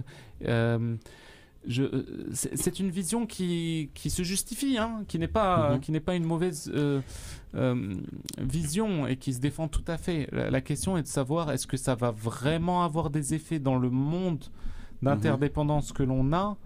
Euh, on peut autant couper, mais euh, dans le bloc dit occidental, mais il y aura d'autres acteurs qui se positionneront. Mais parce que, oui, c'est certain qu'il y aura d'autres acteurs, des acteurs qui se positionneront, mais parce que ne serait-ce que, par exemple, avec la, la, situation en ce moment en Ukraine et en Russie, ben, entre les deux, disons. Euh, on a vu, par exemple, la Suisse sortir de sa neutralité historique et mhm. des institutions mhm. financières qui ont toujours, ne serait-ce que McDonald's ou des, des, des, chaînes de restauration, mhm. des choses comme ça, qui d'habitude ne, prennent pas du tout position dans des trucs politiques, leur revoir justement leur stratégie en se disant c'est pas stable faire affaire dans ces pays-là parce que du jour au lendemain, il peut y avoir des. la politique est tellement euh, bouillonnante que du jour au lendemain, on peut perdre le contrôle sur nos actifs là-bas parce que il y a une guerre et puis euh, tout simplement. Euh, et puis paf, on perd un marché. Donc les gens se disent je vais arrêter d'investir dans des pays comme ça parce que j'ai j'ai pas intérêt à long terme, c'est trop instable. Et puis, par exemple, ne serait-ce que je, regardais tout à l'heure en préparation des statistiques, par exemple, de l'Égypte que je voyais qui dépendait à 80 de l'Ukraine et de la Russie sur leurs importations de blé. Euh, c'est une condition, un, cas très spécifique, mais il y a un problème dans le fait de dépendre d'un domino très loin dans la chaîne qui, si un autre est tombé, est tombé aussi. Donc, euh, éventuellement, ça vient derrière nous, puis ça va être à notre tour de tomber à cause de cette interconnexion euh, de mondialisation. Ouais, non, c'est. Euh, oui, Là, je dois. non, mais c'est parce que c'est le risque réputationnel. Je pense qu'il y a eu cette dimension-là aussi qui est entrée en compte avec les compagnies, surtout avec la crise ukrainienne. Euh, l'idée, euh, c'est une grande question d'analyse du risque politique aussi, à savoir par rapport aux intérêts euh, dans un État, finalement, un régime autoritaire. Vous euh, aviez fait ça à la. Euh, qu'est-ce que vous avez... Où est-ce que vous aviez travaillé? Vous n'aviez pas fait quelque chose à la Caisse des dépôts À la Caisse des dépôts, est-ce que c'est quelque chose de similaire? On a suivi des cas très similaires. Ouais, c'est ça, c'est ça. Donc, euh, donc c'était un peu partie du quotidien. Et puis j'ai écrit un ouvrage là-dessus sur l'analyse du risque politique avec des praticiens et des universitaires. Donc je travaille toujours là-dessus. Ah donc c'est une des grandes questions. Et d'ailleurs, un collègue, Guillaume Cayonico, euh, a l'habitude de dire de manière extrêmement pragmatique, je ne vous dis pas que sur le plan normatif euh, c'est quelque chose qu'il faut accepter, mais de comparer les régimes et de dire les régimes autoritaires ont un avantage, c'est que sur des décennies ils peuvent rester stables. Après, il peut y avoir un chaos d'un coup. Et donc là, il y a un mm. gros problème. Il faut savoir se retirer avant le, momentum, mm-hmm. terrible. Mm. Mais euh, les régimes hybrides, c'est-à-dire en transition démocratique, peuvent être plus instables et, donc, c'est eux le problème. Les régimes mhm. démocratiques ont l'avantage d'avoir des institutions lisibles comme par mhm. exemple le Royaume-Uni quand il y a eu Brexit et tout, on peut lire les institutions, comprendre comment ça va fonctionner, savoir qu'ils vont rallonger le processus de négociation. Mhm. Ils sont relativement lisibles. Parce que c'est prévisible. Ouais, c'est ça. Alors que les régimes hybrides... il y avait le même mot, mais on arrivait les deux, prévoir, prévisible, bam ah, ça, c'est des grands trucs euh, jouer au devin, en fait. Et, mhm. donc, ouais, non, non, on est d'accord, on est d'accord, c'est les grandes questions. Est-ce que l'on investit dans des pays comme cela? Toute la question est de savoir, est-ce que les régimes autoritaires du temps présent mhm. sont aussi prévisibles que les régimes autoritaires que l'on a eus au XXe siècle? Si la réponse est non, pourquoi? Et si c'est devenu vraiment hautement imprévisible, là, il faut se poser de sérieuses questions sur les types d'investissements que l'on fait avec, dans ces pays-là. Donc, je vous poserai peut-être une question. Ouais. En vue euh, de l'émergence d'Internet dans les 20 dernières années, des nouvelles tendances euh, en ce moment qu'on voit, ne, serait-ce que là, depuis 5 ans, j'ai l'impression que ça bouge beaucoup depuis 5 ans. Peut-être c'est parce que j'ai commencé mes études dans ce domaine-là. Là, je, je- je vois tous les événements arriver davantage que plus, plus jeune. Mais est-ce que justement cet avantage-là d'être stable pour un, régime autoritaire, que oui, je peux comprendre que ça avait un avantage peut-être au 20e siècle, est-ce que cette stabilité-là est encore un avantage à l'heure- où est-ce que tout change constamment, très vite, et que les sociétés ont besoin constamment de s'adapter? Est-ce que justement, parce que moi je suis très euh, occidentalo-centriste, le pro-occidental peut-être, mais c'est parce qu'à quelque part, je trouve que nos institutions nous permettent... Non, mais on va, on va dire d'où on vient. Oui, mais occidentalo-centré quand même. euh, non, euh, Non, on non, mais dans le sens où je suis pro, je suis pro-occidental à quelque Ouais. part parce que c'est de là que je viens, c'est certain, mais c'est aussi parce que je, je considère que ce modèle-là, imparfait, euh, justement, a l'avantage de, s'assumer comme imparfait, de se remettre en question et de constamment euh, laisser la possibilité au changement. Et euh, que ça soit du tiraillement constant, oui, en effet, mais ça fait que on évolue davantage vite, je pense, qu'un régime qui peut rester au pouvoir par la force pendant 20 ans, alors qu'à un moment donné, il peut justement peut-être être complètement désuet, mais qui se tenait en vie par la force. Euh, puis j'ai l'impression qu'en ce moment, avec l'Internet, ne serait-ce que ça, et tout va trop vite pour qu'un régime puisse, à quelque part, euh, survivre euh, aux discussions de sa population. Parce qu'à quelque part, seulement les échanges, le, fait de pouvoir euh, échanger ses expériences, ses, points de vue, ne serait-ce que euh, ce que- ce qu'une personne a vécu avec un autre, c'est déjà dangereux pour un régime totalitaire. Parce que quand on pense qu'on est tout seul ou quand on n'a pas la possibilité justement de ne serait-ce que échanger là-dessus, ben après ça, on peut pas savoir si justement, ah non, mais moi, je- c'est pas exactement comme ça que je le vis. Ah ouais, puis après ça, on peut pas vraiment développer un sens critique, puisque là, avec l'Internet, c'est, c'est, Mm. c'est l'opposé. La censure, euh, oui, la Chine, par exemple, en fait, mais à quel point la dire- population chinoise n'a pas d'esprit critique et ne sait pas du tout ce qui se passe à l'extérieur. Je me le demande. en ce moment. Franchement, je me, je me le demande. Je ne veux pas revenir à la Chine parce que c'est pas nécessairement ce qu'on adressait, mais à quel point ces États-là ont un réel contrôle en ce moment sur ce qui se passe. Puis à quel point... Alors c'est vrai de moins en moins, et on l'avait vu pendant le printemps arabe où il y avait eu comme une, Mhm. une, euh, une espèce de... euh, Le, le régime égyptien a été traversé par l'effroi, Mhm. où ils ont fait un blackout, ils ont coupé la connexion Internet quelques jours. Ça n'a fait qu'aggraver le, Ah oui. le nombre de manifestants. Donc ça a, énoncé, ça, ça a énoncé déjà une première peur, ça a énoncé un côté incontrôlable. Et González Quijano parle d'arabité numérique depuis le développement d'Al Jazeera, des chaînes satellitaires, euh, pour dire que nous sommes en face de nouveaux citoyens dans la région, euh, une jeunesse beaucoup plus ouverte à plein d'autres imaginaires. Je pense que Mhm. oui. Je pense que oui. Est-ce que les régimes ne sont pas capables aussi de rentrer dans ces médiums-là, car finalement c'est des médiums, et d'instrumentaliser, d'avoir les canaux, d'avoir une armée, euh, euh, un bataillon euh, de- sur le numérique pour pouvoir travailler à leur idéologie? Euh, c'est- ça, ils de existent propagande. euh, exactement. Ouais. Tu regardes en Russie, par exemple, c'est l'exemple, ils disent qu'ils sont encore surpris de voir que les Russes appuient Poutine. Mhm. Puis pourtant, je suis sûr qu'il y en a plein qui voient ce qui se passe en Ukraine, mais il doit y avoir un réseau de propagande. Puis justement, l'État aussi, d'après moi, le, Mais la capacité, si les citoyens ont la capacité de s'informer puis d'être sur Internet, d'après moi, l'État a de l'autre côté la capacité aussi Ouais. de filtrer. Puis de... Mais encore là, ce genre d'exemple-là, moi, je me demande tout le temps, est-ce que c'est vraiment l'effet d'une propagande euh, efficace, par exemple, de la Russie sur sa population, ou c'est l'effet de données statistiques complètement euh, erronées qui sont offertes au final par cette même autorité-là? Parce qu'on ressort pas de Russie avec des statistiques sur ce que les Russes pensent sans que la Russie a mis son nez là-dedans. Quand on regarde la Chine, puis on voit comme ah ben tout va bien, que le PIB ne fait que à peu près se maintenir. Parce qu'en ce moment, c'est la plus grosse crise économique certainement que ce pays-là a vécu depuis longtemps. Puis ça va pas si mal même là.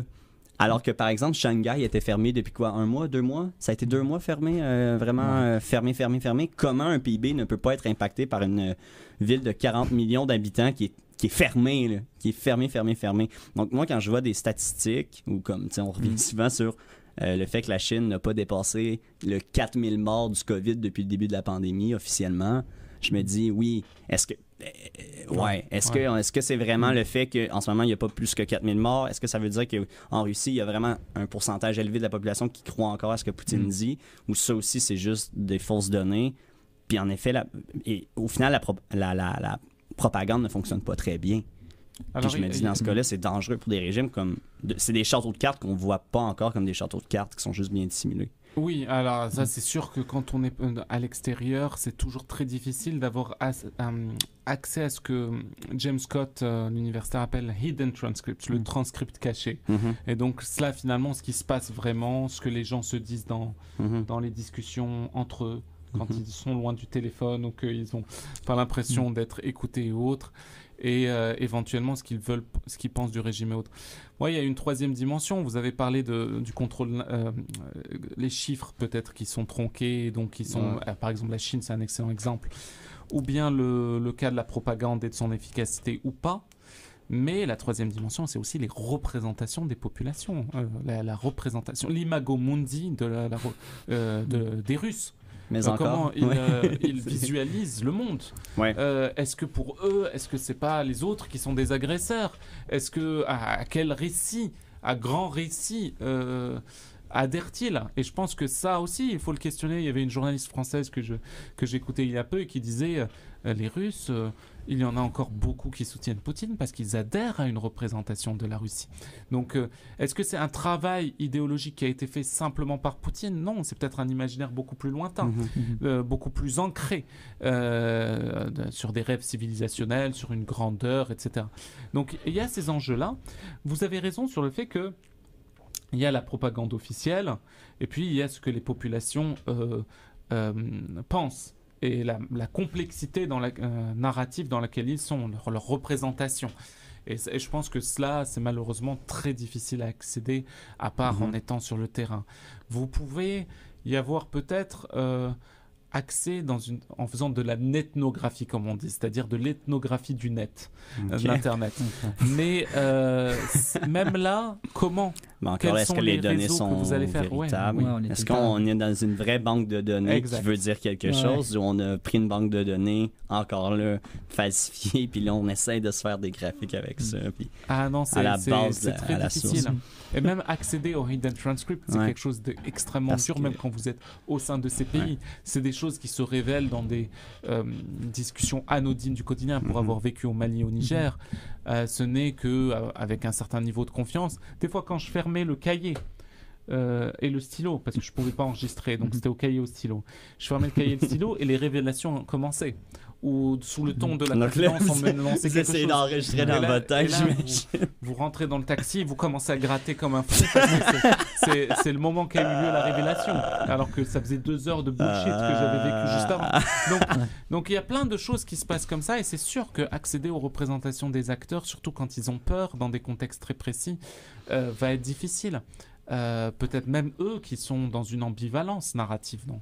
Ils sont un peu perdus Ouais, entre il y a du vrai, mais il y a du faux aussi. Parfois, par exemple, il peut y avoir quelque chose comme on parlait de la Russie que euh, ils croient pas, par exemple, com- complètement à ce que Poutine met de l'avant, mais il y a peut-être quand même une vision un peu euh, Sentiment patriotique. sentiment un- patriotique lointain aussi de l'URSS de hey, on était fiers ça- on était les premiers dans l'espace on avait- ça allait tellement bien Mm. notre société un peu un make Russia great again et puis oui Poutine où il y a des terrains de désaccord mais à quelque part on aime mieux quelqu'un de Mm. fort qui essaie de d'amener quelque chose parce que même nous en Occident avec nos démocraties ben par exemple on peut avoir un Justin Trudeau au pouvoir sans être d'accord complètement avec tout ce que Justin Trudeau fait. C'est juste que nous, comme Mm. vous disiez, c'est lisible. On sait que, par exemple, ben, il n'y a pas la majorité, il y a des votes en chambre. C'est comme ça que ça s'articule. Dans ces, dans ces pays-là, on ne sait pas nécessairement, mais ça doit être similaire à quelque part. Il y a personne qui peut être d'accord avec à- il y a personne qui peut être à 100% d'accord avec qui que ce soit, je crois. Oui, Donc, et puis il y a euh, l'idée d'économie morale. euh, ça, c'est un autre concept. Je, décidément, je me lâche avec les concepts et même là, je convoque un petit peu James Scott parce que lui aussi l'a utilisé. Euh, mais l'idée, en fait, qu'il y a un seuil de tolérance par rapport à une communauté ou une catégorie statutaire, par exemple des paysans ou, ou, une, ou une caste en Inde ou autre, qui vont avoir un seuil de tolérance particulier euh, qui est défini par la morale de la société. Donc, par Mhm. exemple, être opprimé. euh, jusqu'à un certain point, c'est tolérable C'est parce que c'est, euh, ça vient avec un rapport de protection peut-être. de- Ouais. du- Mhm. Ou de, de- développement, comme en Chine, il y a eu. C'était c'était très opprimé en Chine, mettons, dans les dernières décennies, mais c'était que aussi, c'était l'idée de, dans 10 ans, la situation économique, de, de ma situation économique, celle de l'État, sera meilleure. Exact. Donc, Ouais. j'arrête de parler, je remets rien en question, mais ils s'occupent de moi, ça va aller mieux.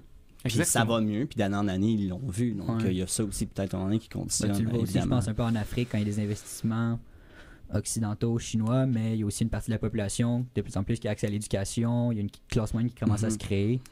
Fait qu'on dirait que ça vient comme enlever un peu, ou du moins rabaisser le désir ou la volonté de révolte quand t'en gagnes un petit peu sur un autre côté. La T'es prêt à en prendre un peu plus. Ouais. du cinéma américain. euh, mais non, mais c'est la Ah ouais. meilleure, c'est la meilleure exportation qu'ils ont eue depuis le, de- dans le dernier siècle. Leur, Mm. leur Hugo. Ah ouais, euh, c'est concurrencé avec. Bollywood euh, du Nigeria. Ouais. Ouais. Mais, euh, mais oui, Bollywood oui, tout au. Nigeria, c'est très populaire? Ah oui, bien sûr. Ah ouais, sûr, je bien savais sûr, pas. bien sûr, je ça pas. circule, ça circule beaucoup. Ah, c'est drôle, c'est quand même ouais. excellent. Ça, c'est quelque chose qu'on n'a pas du tout ici. Ouais. Bollywood, genre, on voit jamais Ouais. ça. Nous, on voit jamais ça passer en Ouais. Occident, parce qu'au Québec. Il y avait une en- chaîne YouTube là, qui Ah faisait ouais? de la musique indienne qui avait battu PewDiePie dans les dernières années, puis ça avait été un gros euh, truc. Bah, il y a ça, il y a, il y a euh, un de Bollywood, pardon, et, et je disais aussi Nigeria, la production nigériane euh, qui, qui est très forte aussi, euh, Mhm. locale.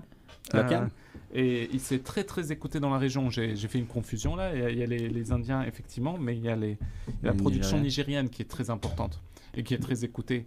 Euh, il y a les telenovelas du Brésil qui sont écoutées euh, dans certains pays du Sahel et tout ça. Donc il ne faut pas sous-estimer. hein, ça, ça vient de différents endroits. hein. Mais Euh, moi, je, je suis curieux de ces pays-là parce que, justement, avec tout l'accès justement à l'Internet, tu sais, on regarde des, des, des, des documentaires, des choses comme ça dans des pays qu'on considère pauvres. Puis, oui, les conditions vont, sont, moins, sont moins bonnes qu'en Occident, par exemple, mais on voit quand même dans beaucoup de ces pays-là, quand même, un téléphone cellulaire, un accès relatif, par exemple, à l'Internet, par Mm. rapport à juste il y a 30 ans en Occident, au pire. C'est c'est- quand même, c'est pas, c'est pas rien du tout comme accès à, ces informations à cette information-là. Puis je me dis, ça peut pas ne pas avoir un effet sur la population. Puis je me demande pourquoi, par exemple, euh, l'entrepreneuriat ou, euh, ben, disons, l'entrepreneuriat en tant que tel est peut-être fonctionne moins là-bas que, par exemple, en Inde ou en Chine ou euh, euh, ben, en Occident ou en Amérique du Sud par rapport... Pourquoi certaines régions ont plus de facilité à entreprendre puis justement développer leur économie? Mais qu'il Alors, euh, il y a moins, des ou- logiques d'entrepreneuriat différentes. Après, euh, ça, ça Ouais. opère de manière extrêmement informelle et il y a des formes d'entrepreneuriat, mais qui sont très différentes d'un développement économique comme en Asie. Effectivement, ça n'a pas du tout suivi le schéma des États développementalistes que l'on a en Asie du Sud-Est et, et c'est une question que beaucoup d'élites politiques et intellectuelles posent sans arrêt en Afrique et au Moyen-Orient sur pourquoi on n'a pas suivi le même chemin et que ça ne s'est pas passé de la même façon. Il y a plein de variables, notamment trop avoir compté sur les ressources primaires, Ouais. euh, ne pas avoir eu euh, ne pas avoir eu une planification euh, diligente au euh, pour le développement, euh, des trucs beaucoup plus structurels qui sont Mhm. liés au continent et autres. Mais euh, pour la dimension, euh, euh, pour le cinéma, c'était Nollywood. C'était pour ça que j'ai confondu. Ah. Parce que Nigeria, Ah, c'est. N. Nollywood. Mais voilà. encore là, même, ne serait-ce que dans ces noms-là, il y a quand même encore Ah loin, oui, de manière lointaine l'influence américaine, ne serait-ce que dans le nom, c'est quand même... ouais, ouais, c'est la déclinaison locale. Quoi. Je peux dire, je veux Ouais. pas dire qu'à la fin de la journée, ils gagnent, ils ont quand même gagné parce que même sur les, les disons les outils de, de, de, de- de- de- d'exportation culturelle de ces pays-là, il y a quand même une référence. Ouais, ouais, ouais, ouais, ouais. Ah, mais ils sont à très la- présents. Donc, tu sais, Euh, c'est drôle. Et le nombre de films de série B euh, euh, américains que je vois tourner euh, euh, avec euh, Sylvester Stallone et autres, euh, Jean-Claude Van Damme et compagnie, mais genre c'est bon, c'est dans Excellent. la culture pop, mais je veux dire c'est très regardé aussi euh, sur place. Euh, donc, mais au-delà de ça, vous aviez énoncé le, le numérique et le fait que cela impacte, ça impacte au, même, ça m'a même impacté au quotidien, c'est-à-dire j'étais au milieu du désert, j'avais du mal à passer un coup de fil, mais mon WhatsApp passait. C'est-à-dire que j'étais capable de de- d'avoir WhatsApp, mais je n'étais pas capable de passer un coup de fil. Mm. Donc, euh, et j'avais envie d'appeler quelqu'un à ce moment-là. Donc, je me suis dit, mais c'est pas possible. Je reçois WhatsApp que que euh, c'était quoi? C'était euh, le on était en 2017, est-ce que c'est possible? Et donc je crois que c'était le, le- j'avais les résultats du deuxième tour de l'élection présidentielle en France. J'en débattais. Mais de avec- l'aide, Ouais. non. je, je crois que je crois que c'était ça. Et j'en débattais avec des nomades dans, au milieu du désert. Avec des nomades Touareg. de- et je n'avais de- pas, et je, je ne pouvais pas passer un coup de fil. Mais vous euh, débattiez euh, de la présidentielle française Ouais, on a fait avec ça. des Touaregs. On a, ouais, on a fait ça. Ah ça se Mais- mais- en France, etc. Donc- Mais vous voyez, non, ce que je veux dire, c'est que si même au milieu du désert, Mais c'est drôle de se avec des Touaregs, on peut dé... parce que c'est pas juste de faire voici une information, débattons. C'est j'imagine ils sont en mesure justement de suivre l'actualité française à un certain oui, point. oui, oui. Donc, euh, ne serait-ce que pour connaître un peu les, les acteurs de ce milieu-là, puis de pouvoir avoir un, ne serait-ce qu'une petite opinion, il faut quand même y avoir accès à cette information-là. Donc, c'est quand même.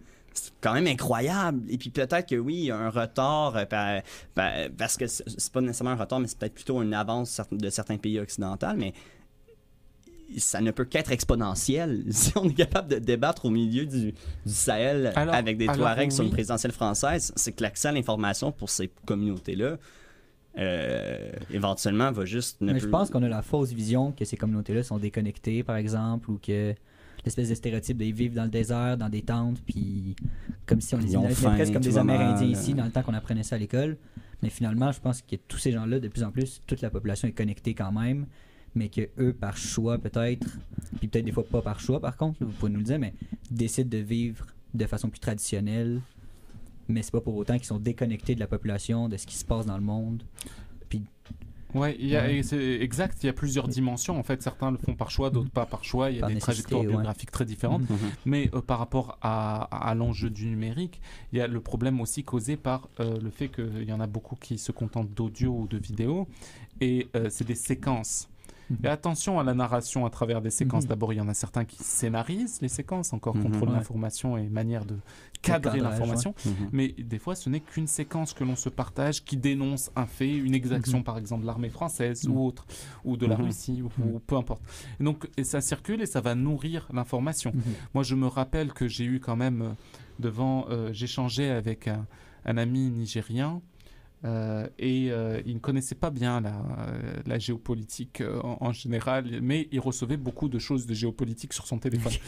et un jour, euh, il, a, il, il a vu que euh, euh, c'était euh, c'était les euh, c'était un schéma par rapport au massacre de musulmans en Chine. Euh, Les Ouïghours. Ah, les- les Ouïghours. ouais, ouais, et il m'a tout confondu. Il m'a dit, euh, il m'a dit, euh, mais vous voyez, euh, les Japonais, ils massacrent les musulmans. Et, et donc, ça, ça, ça ne vient pas nécessairement avec une 117. numérique. Oui, exact. Ça ne vient Ouais. pas C'est ces littératie Chinois numérique. qui. Et, et ça, c'est un Mm. grand problème. C'était, ça- ça- tout le monde n'a pas le bagage pour interpréter Mais la complexité Mhm. de, de ces informations. Mais Ça, va être une qu'on question de temps. Mais c'est ça, ça va être une question Non, de temps. Ils sont ben- peut-être, mais par exemple, sur, euh, on va appeler ça, disons, de la, de la naïveté par rapport à Internet, parce que euh, on reçoit une information, puis on fait, OK, euh, peut-être, euh, c'est la seule information qu'on a, puis on, on peut pas nécessairement, euh, on prend pas nécessairement, euh, disons, on, on remet pas en question le fait que ça aurait peut-être juste été un extrait, puis qu'en effet, il y a- on a enlevé peut-être un autre bout, etc. Moi, par exemple, c'est rare que je regarde quelque chose, puis je me dis pas, tu sais, quand c'est trop court, puis que c'est Mhm. c'est trop clair, euh, ne serait-ce que quand il y a des, des trends là, qui partent sur les réseaux sociaux, que c'est genre un 5 secondes, quelqu'un, non, non, ben, tu fais comme, OK, euh, c'est quoi le, Mais ça, c'est le- un- le grand portrait?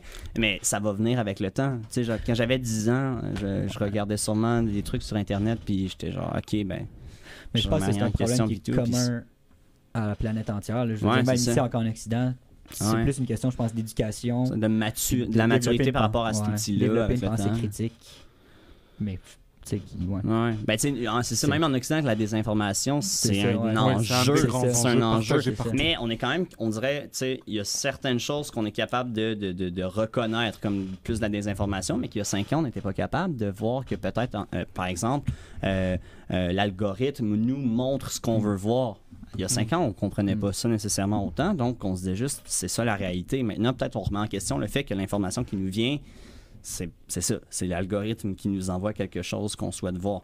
Mais ça, c'est une maturité par rapport à ces outils-là, puis une compréhension du portrait global, ben, le, le grand portrait de ces, in- de, de ces technologies-là qui, qui vient avec le temps. Mais quand euh, euh, on- c'est difficile de développer une maturité par rapport à ça en quelques années. euh, tu sais- nous, ça fait peut-être 30 ans que l'Internet s'est développé tranquillement. euh, je sais pas, par exemple, au Sahel, ça fait combien de temps qu'ils débattent sur la présidentielle française? Non, je, je ne sais pas non plus, là, je ne saurais pas le dire. Mais, euh, mais euh, oui, oui, oui, non, vous avez raison. euh, par exposition, ça va forcément euh, amener à, à des sens critiques. Et, et la question est de savoir quand, la- savoir que euh, on est dans un temps de polarisation du politique. Donc en ce moment, c'est c'est extrêmement inquiétant de Mhm. voir voir euh, des récits aussi, euh, aussi euh, radicaux, polarisants euh, en Occident, dans les sociétés occidentales, mais aussi dans les sociétés étrangères, parce que l'on a une représentation un peu caricaturelle qui se fait à coup de séquences Mhm. via les réseaux sociaux, via ceux qu'on veut écouter, via-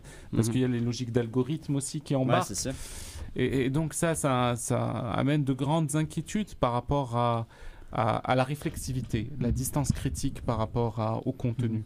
Mais oui, ça, on, peut, on peut être positif et se dire que ça va finir par euh, se développer un esprit critique par rapport au contenu. quoi. Puis, vous avez parlé de la polarisation euh, qu'on voit beaucoup ici en Occident. Est-ce qu'on la retrouve quand vous allez sur le terrain, par exemple, au Sahel, dans des pays en Afrique? Est-ce que les points de vue politiques sont aussi polarisés? En raison d'Internet, peut-être. Est-ce Ben, Internet pour d'autres raisons, là. Ouais. Ouais, mais Je moi je, pas si- je l'ai si- vu apparaître de, je, euh, je l'avais énoncé, hein, je, Mm. que euh, il y avait un sentiment anti-élitiste et anti-français incroyable au Mali et au Niger quand je m'y étais Mhm.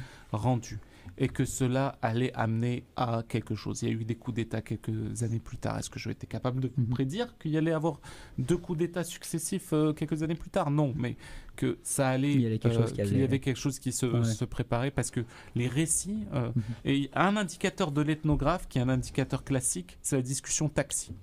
Pour, pour, pour le coup de la société, oui. c'est la discussion taxi. C'est l'épreuve taxi. Vous rentrez dans un taxi, vous parlez de la vie quotidienne. Mm. Il y a des éléments qui Mhm. vont apparaître. Ces éléments-là continuent à poser des questions parce que c'est apparu dans le taxi. C'est- Ça, c'est le test taxi, ça s'appelle.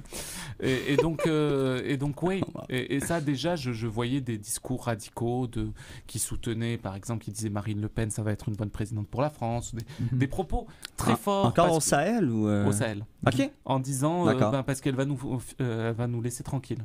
Euh, Ouais, contrairement c'est ça, aux ça autres, elle dépend, va pas ça- être interventionniste, elle va rester dans son Ouais. coin, elle va nous laisser ça. Donc il y a une rationalité, hein, c'est Ouais, pas un propos. Oui, mais oui, réfléchi. c'est hein. normal. Mais oui. Et, et- et donc il y a plein de choses comme ça qui se passaient déjà, et je trouvais qu'il y avait. Moi, ce qui me gêne, c'est bon, la polarisation du Mhm. discours, ok, mais ce qui me gêne, c'est quand on jette la responsabilité tout sur l'autre.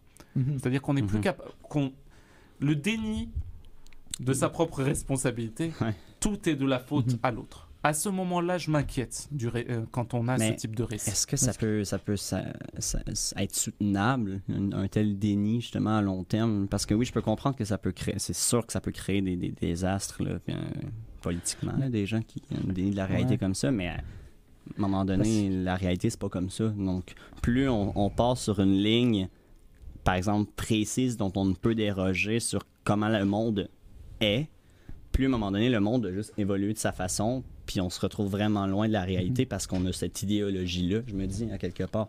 Ça- à quel point on peut, par exemple, euh, tu sais, ça peut pas être toujours noir ou blanc, euh, par exemple, euh, la présence occidentale en Afrique, ben là, je sais pas, Ouais, mais ouais. en Afrique n'est Ouais. que mal, puis là, constamment, euh, ne pas vouloir avoir affaire à ça, à un moment donné, ben la réalité, ça peut être que comme, ben ok, vous ne faites jamais affaire à eux, mais il y a des gens qui ont fait affaire à eux qui, eux, vont mieux que vous, fois- genre, tu sais, Ouais. par par exemple dans les tribus ou ces choses-là. Ouais, bah écoutez, euh, on va voir parce qu'on arrive dans un temps, par exemple au Mali, euh, euh, dans une moindre mesure au Burkina Faso, mais dans d'autres États, on voit qu'il y a vraiment ce discours euh, anti-occidental qui s'est construit, qui s'est structuré, euh, notamment anti-français.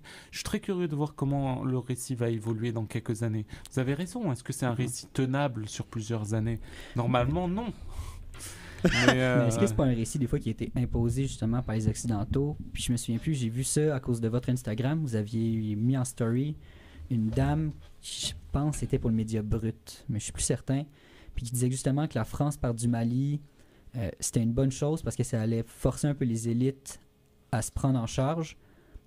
Fait est-ce que des fois c'est pas le fait justement qu'il y ait ces pressions externes qui empêchent les élites de réaliser qu'ils doivent se prendre en charge ou ils sont comme cloisonnés dans le Ah, moi, ça la, fait Fran- longtemps, la je suis Fran- la d'accord. France est là, un peu le- comme tantôt sont l'aide là, la humanitaire, Russie est on là. parlait. ouais. Ouais. Puis sans, ils font pas nécessairement exprès de rejeter la faute, mais on leur donne pas la chance de réaliser qu'ils ont besoin de prendre leurs responsabilités, puis d'aller au devant de ces puissances-là, puis de dire les frontières ici, déjà vous les avez dessinées, on va au moins essayer de faire ce qu'on veut dedans, parce qu'on. non mais. non, mais oui. La responsabilisation des élites. Niagale Ouais. Bagayoko.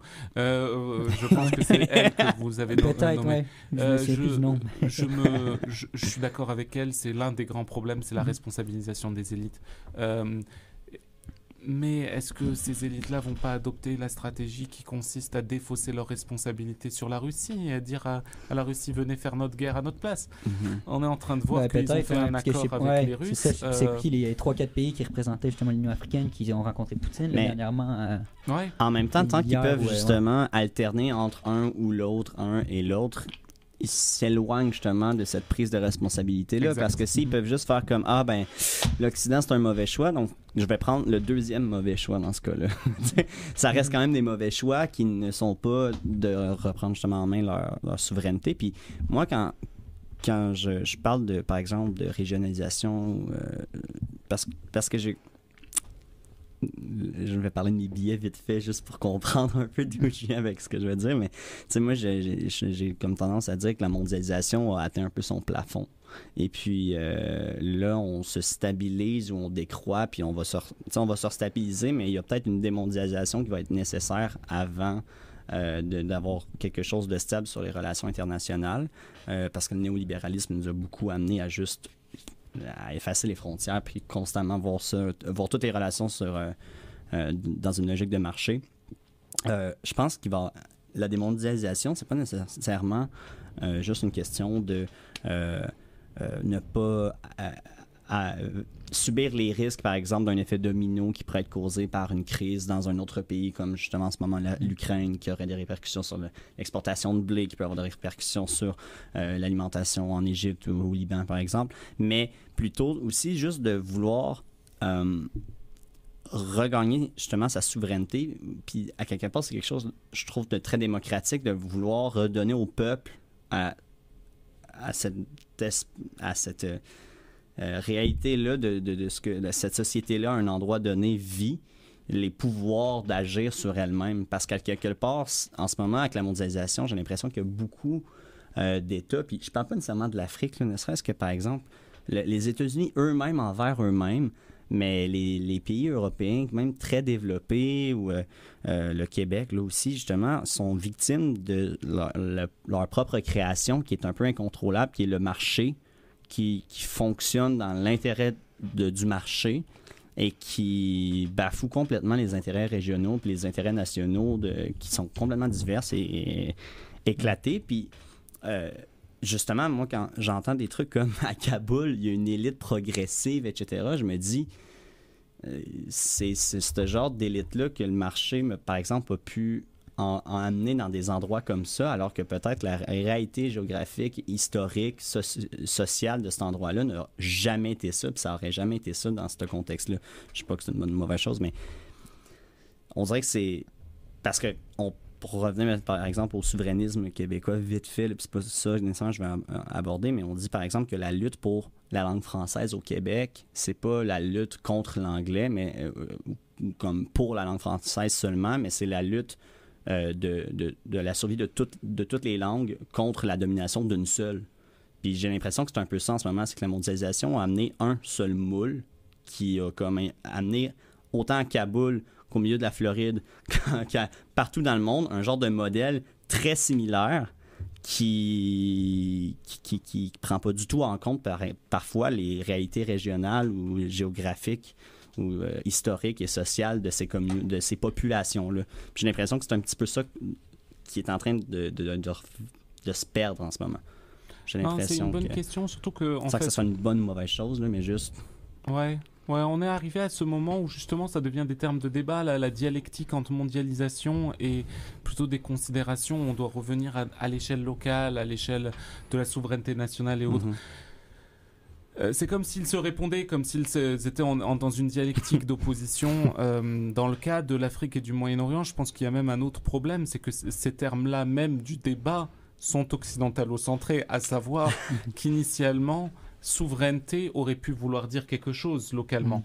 Euh, et des concepts comme, comme souveraineté, comme territorialité, comme spatialité et autres. Il y a des grands auteurs en, en relations internationales, euh, notamment de l'école comme de Cambridge. Euh, les Britanniques ont Mhm. cet avantage, euh, quand ils ont étudié les relations internationales, c'est d'avoir gardé l'histoire à côté. Mhm.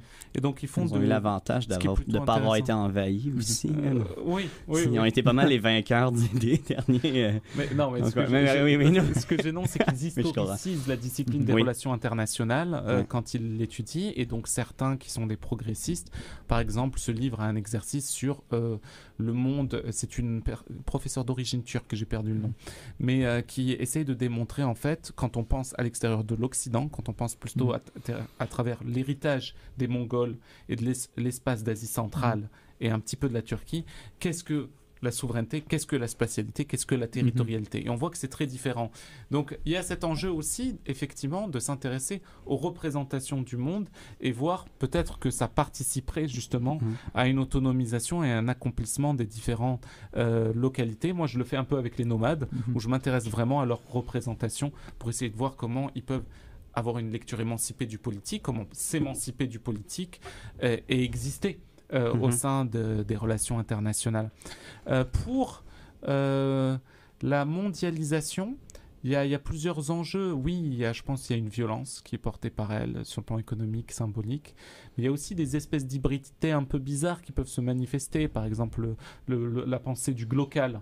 On parle souvent de Mhm. glocal, c'est-à-dire le, le global interprété localement. ouais. Donc il y a comme une réappropriation de la norme globale au niveau du local et il y a comme une des dialectique élites à qui opère. Kaboul qui pourraient être comme ah non non mais on est on est vraiment afghan on, est- on est vraiment afghan puis des afghans par exemple de régions plus rurales ils diraient vous êtes occident complètement vous occidentalisés. êtes occidentalisés puis vous n'êtes plus du tout ils, ils les voient vraiment comme des envahisseurs ou des euh, des, des, des, des, des, colonisés Oui, quasiment. une rupture identitaire Ah qui ouais. peut avoir lieu, effectivement. Ne serait-ce que dans la langue, si par exemple ces institutions-là perdent un peu la langue parce qu'ils sont attachés à des à, justement à l'anglais, au français. Je sais que quand il y a eu par exemple le retrait des, des- des forces armées en Afghanistan, il y avait beaucoup un enjeu sur les traducteurs Ouais. parce qu'on disait qu'ils allaient pas euh, justement bien s'en sortir si on les en sortait pas parce que ils étaient vus vraiment comme des traîtres, ne serait-ce que parce que ben c'était vraiment d'avoir euh, embrassé ouais. la culture étrangère au pays.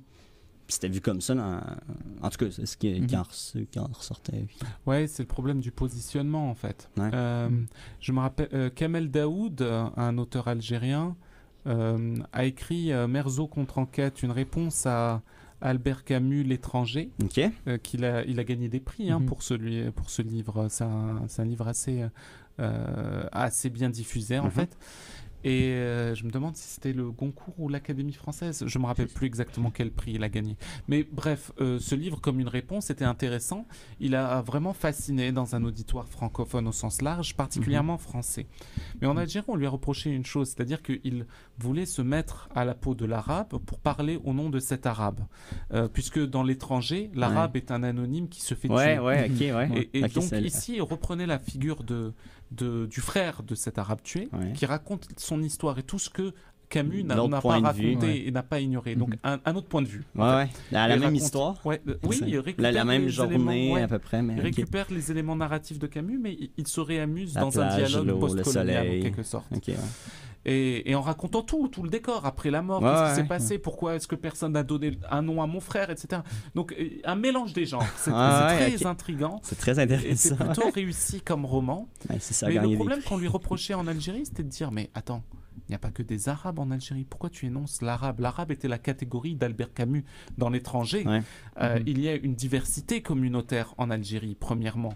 Deuxièmement, pourquoi avoir choisi un dialogue avec les Français? Pourquoi avoir fait un dialogue à l'intérieur de l'œuvre d'Albert Camus? Ouais. Alors que quand on parle dans les rues d'Alger et autres, l'intersectionnalité, la complexité de, de leur- des existences des Algériens est infiniment plus nombreuse. Euh, L'arabité, la francophonie, la berbérité, sur le Mhm. plan identitaire, mais sur le Mhm. plan des parcours migratoires et autres. On avait déjà dépassé un petit peu cela dans notre complexité que euh, une simple réponse de l'œuvre d'Albert Camus avec l'impression que Kamel Daoud euh, avait voulu ne parler qu'aux Français. Ouais, ben, Mhm. ça devait être. fait C'est ça, il fait. de la diversité pour. Ouais. Il s'était introduit dans une certaine élite euh, intellectuelle euh, qui n'appartenait pas nécessairement à la- à l'Algérie, peut-être. Exactement. Et on lui a reproché ça, on lui a reproché son positionnement. euh, parce Ouais. qu'on lui a dit, mais en fait, tu essayes pas de participer à notre débat intellectuel.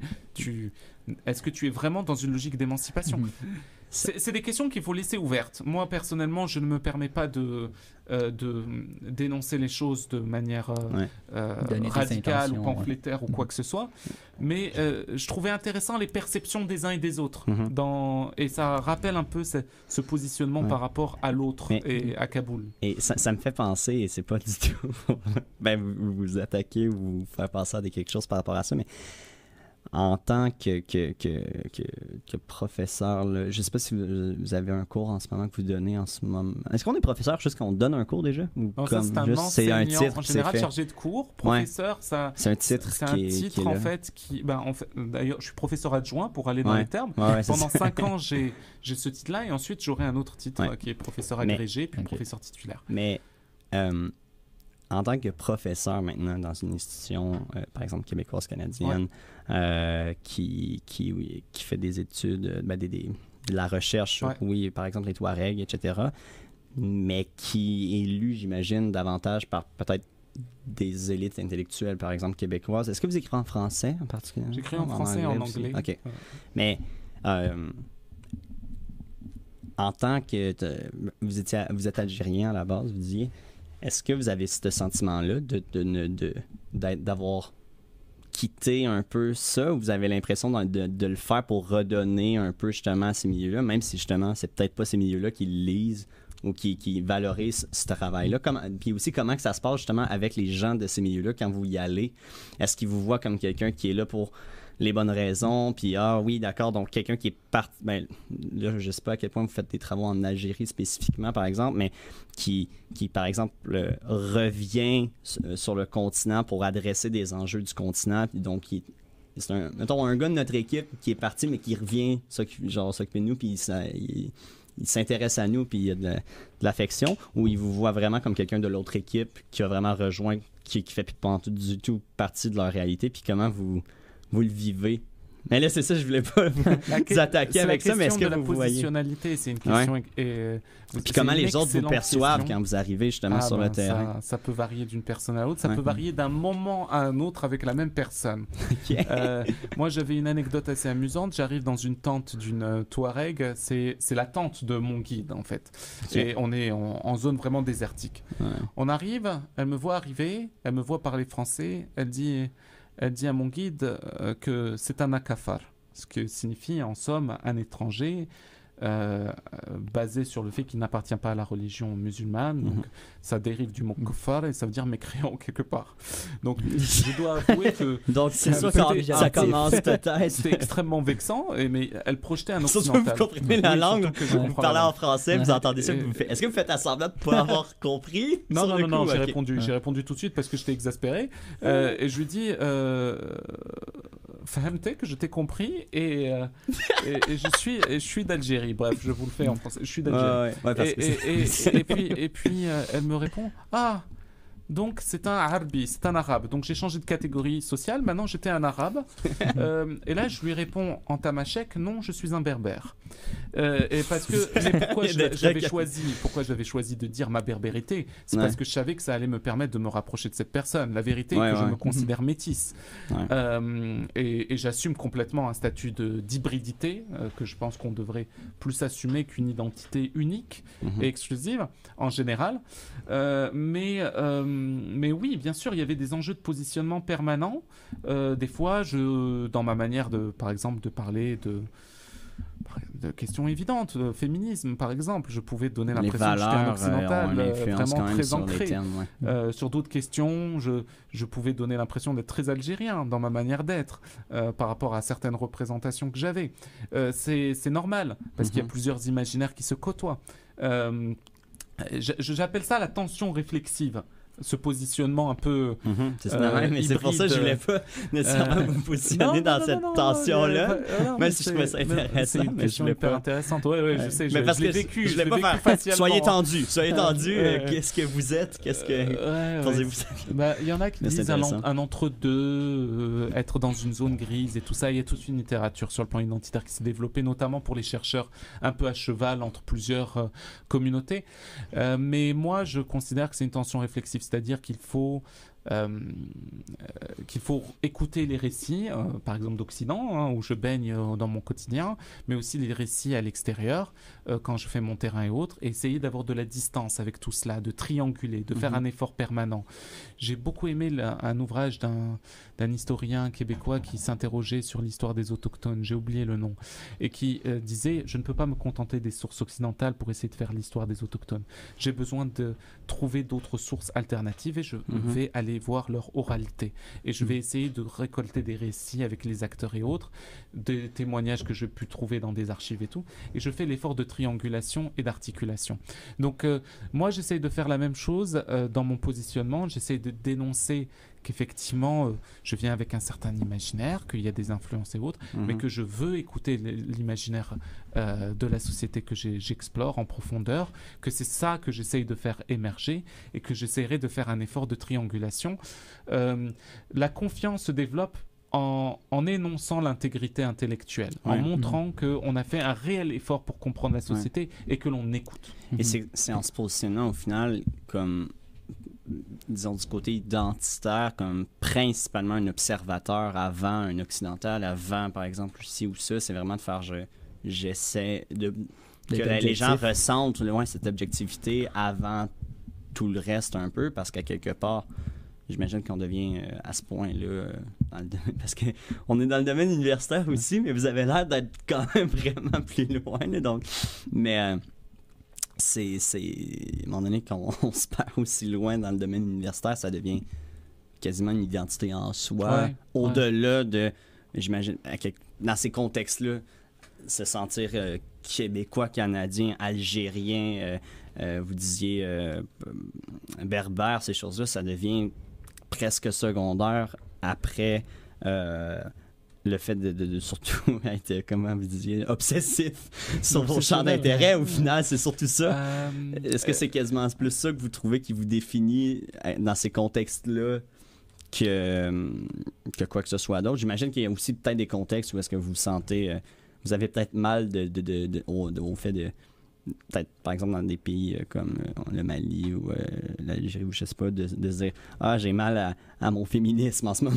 Genre d'ailleurs, j'ai mon côté euh, canadien-québécois en ce moment qui est comme Ah, Ah, eh non, ouais, je suis un peu québécois, moi, quand je sais ouais, il y a et puis, plusieurs normes. hein. quand vous êtes peut-être ici, vous faites Ah, ouais, j'ai mon côté peut-être plus algérien en ce moment Exact. qui, Eh oh, exact. qui ça, sent. ça arrive tout le temps. Ouais. Euh, mais c'est parce qu'il y a plusieurs normes et que je vis dedans et autres. Mais c'est une sensibilité qu'il faut avoir, une distance critique permanente.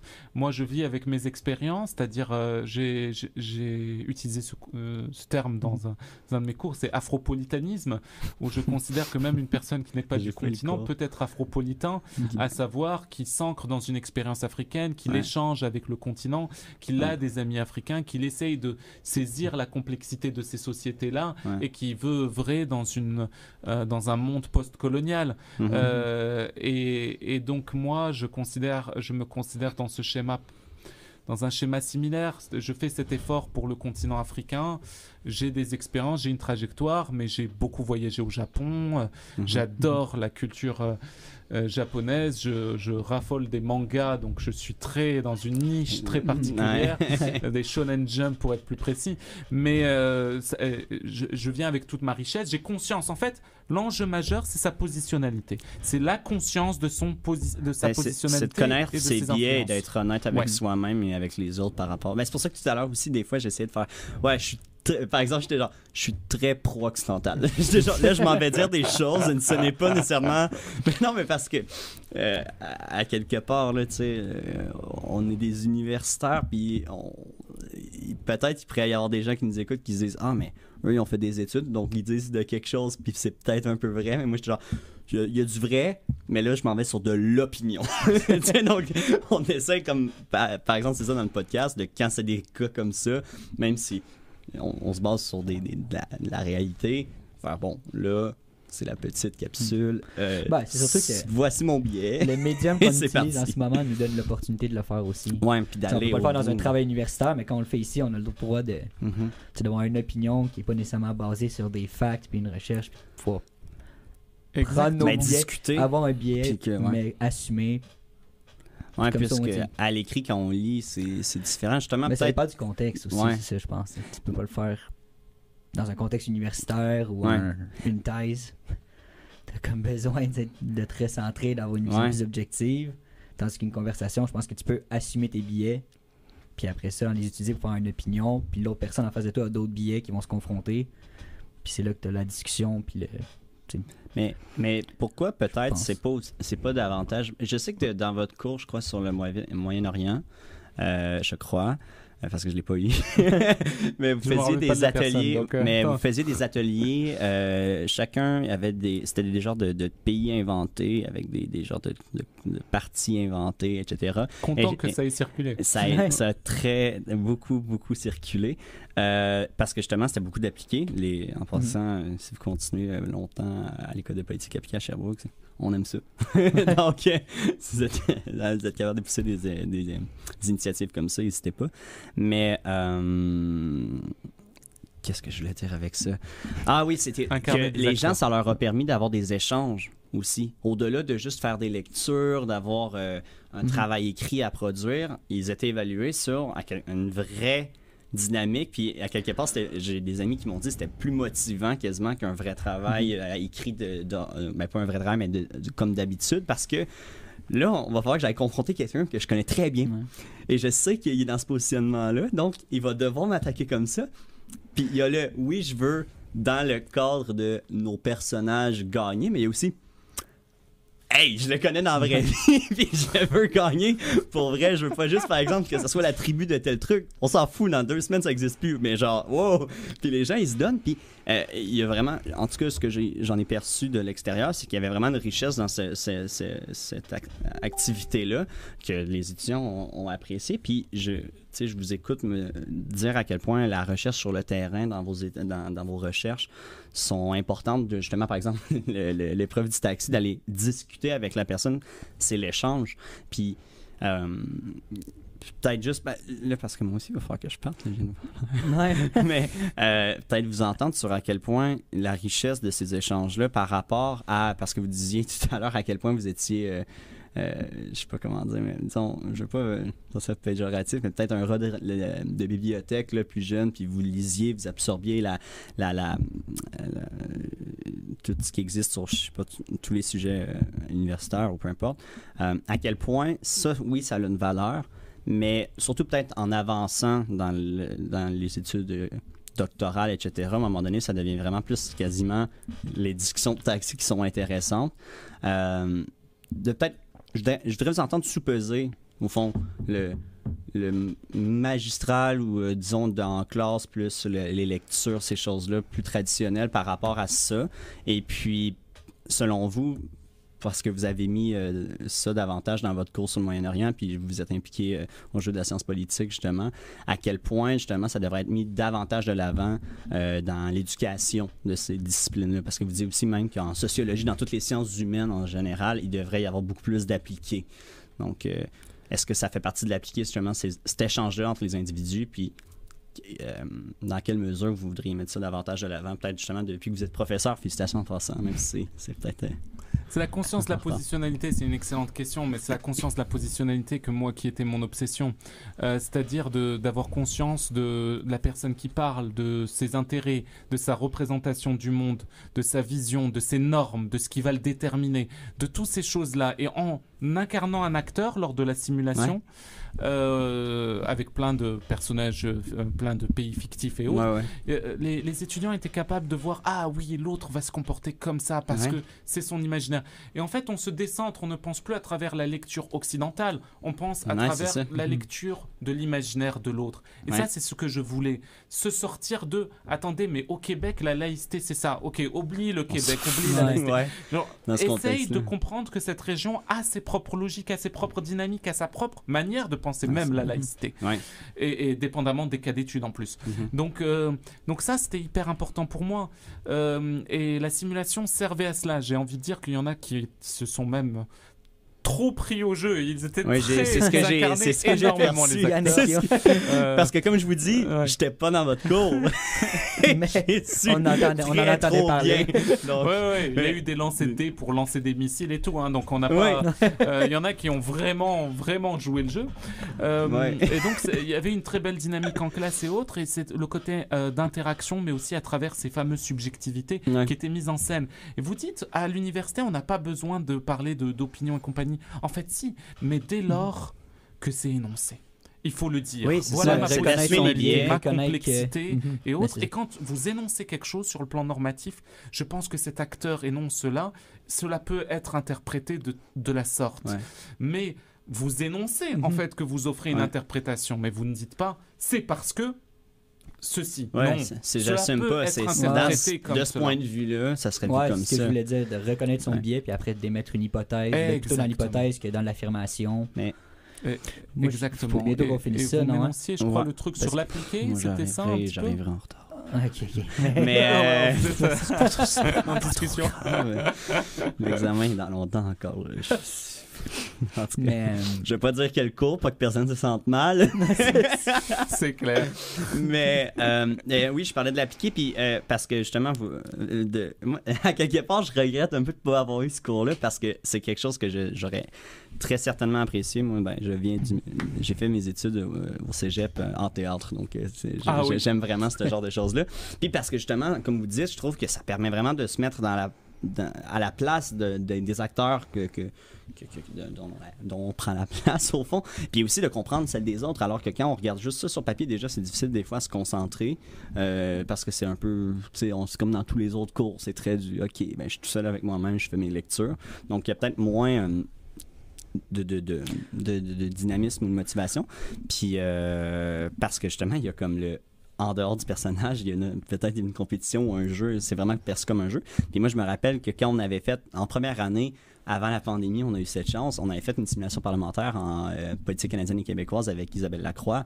Euh, on était dans le Parti conservateur, puis moi, ben, je, n'assumais pas, ben, dans le sens où ce n'était pas ma, ma vraie, mes valeurs, mais ça m'a fait un plaisir fou de, de, de prendre le personnage de chef de par- du Parti conservateur du Canada et de le jouer jusqu'à la fin là, de, de, de cette simulation-là, puis de travailler avec les autres pour faire on va les attaquer sur tel enjeu de cette façon-là, etc. Puis je trouvais que ça avait tellement de richesse, justement, aussi de, de mieux comprendre les partis en tant que tels, puis les, les, les dynamiques, euh, au-delà de ah, voici un enjeu, ils se sont positionnés comme ça, au revoir, c'est toutes le- le- la- les discussions de, de corridor ou toutes les, les dynamiques qu'on perçoit mal parfois juste en lisant le résultat de ces dynamiques-là.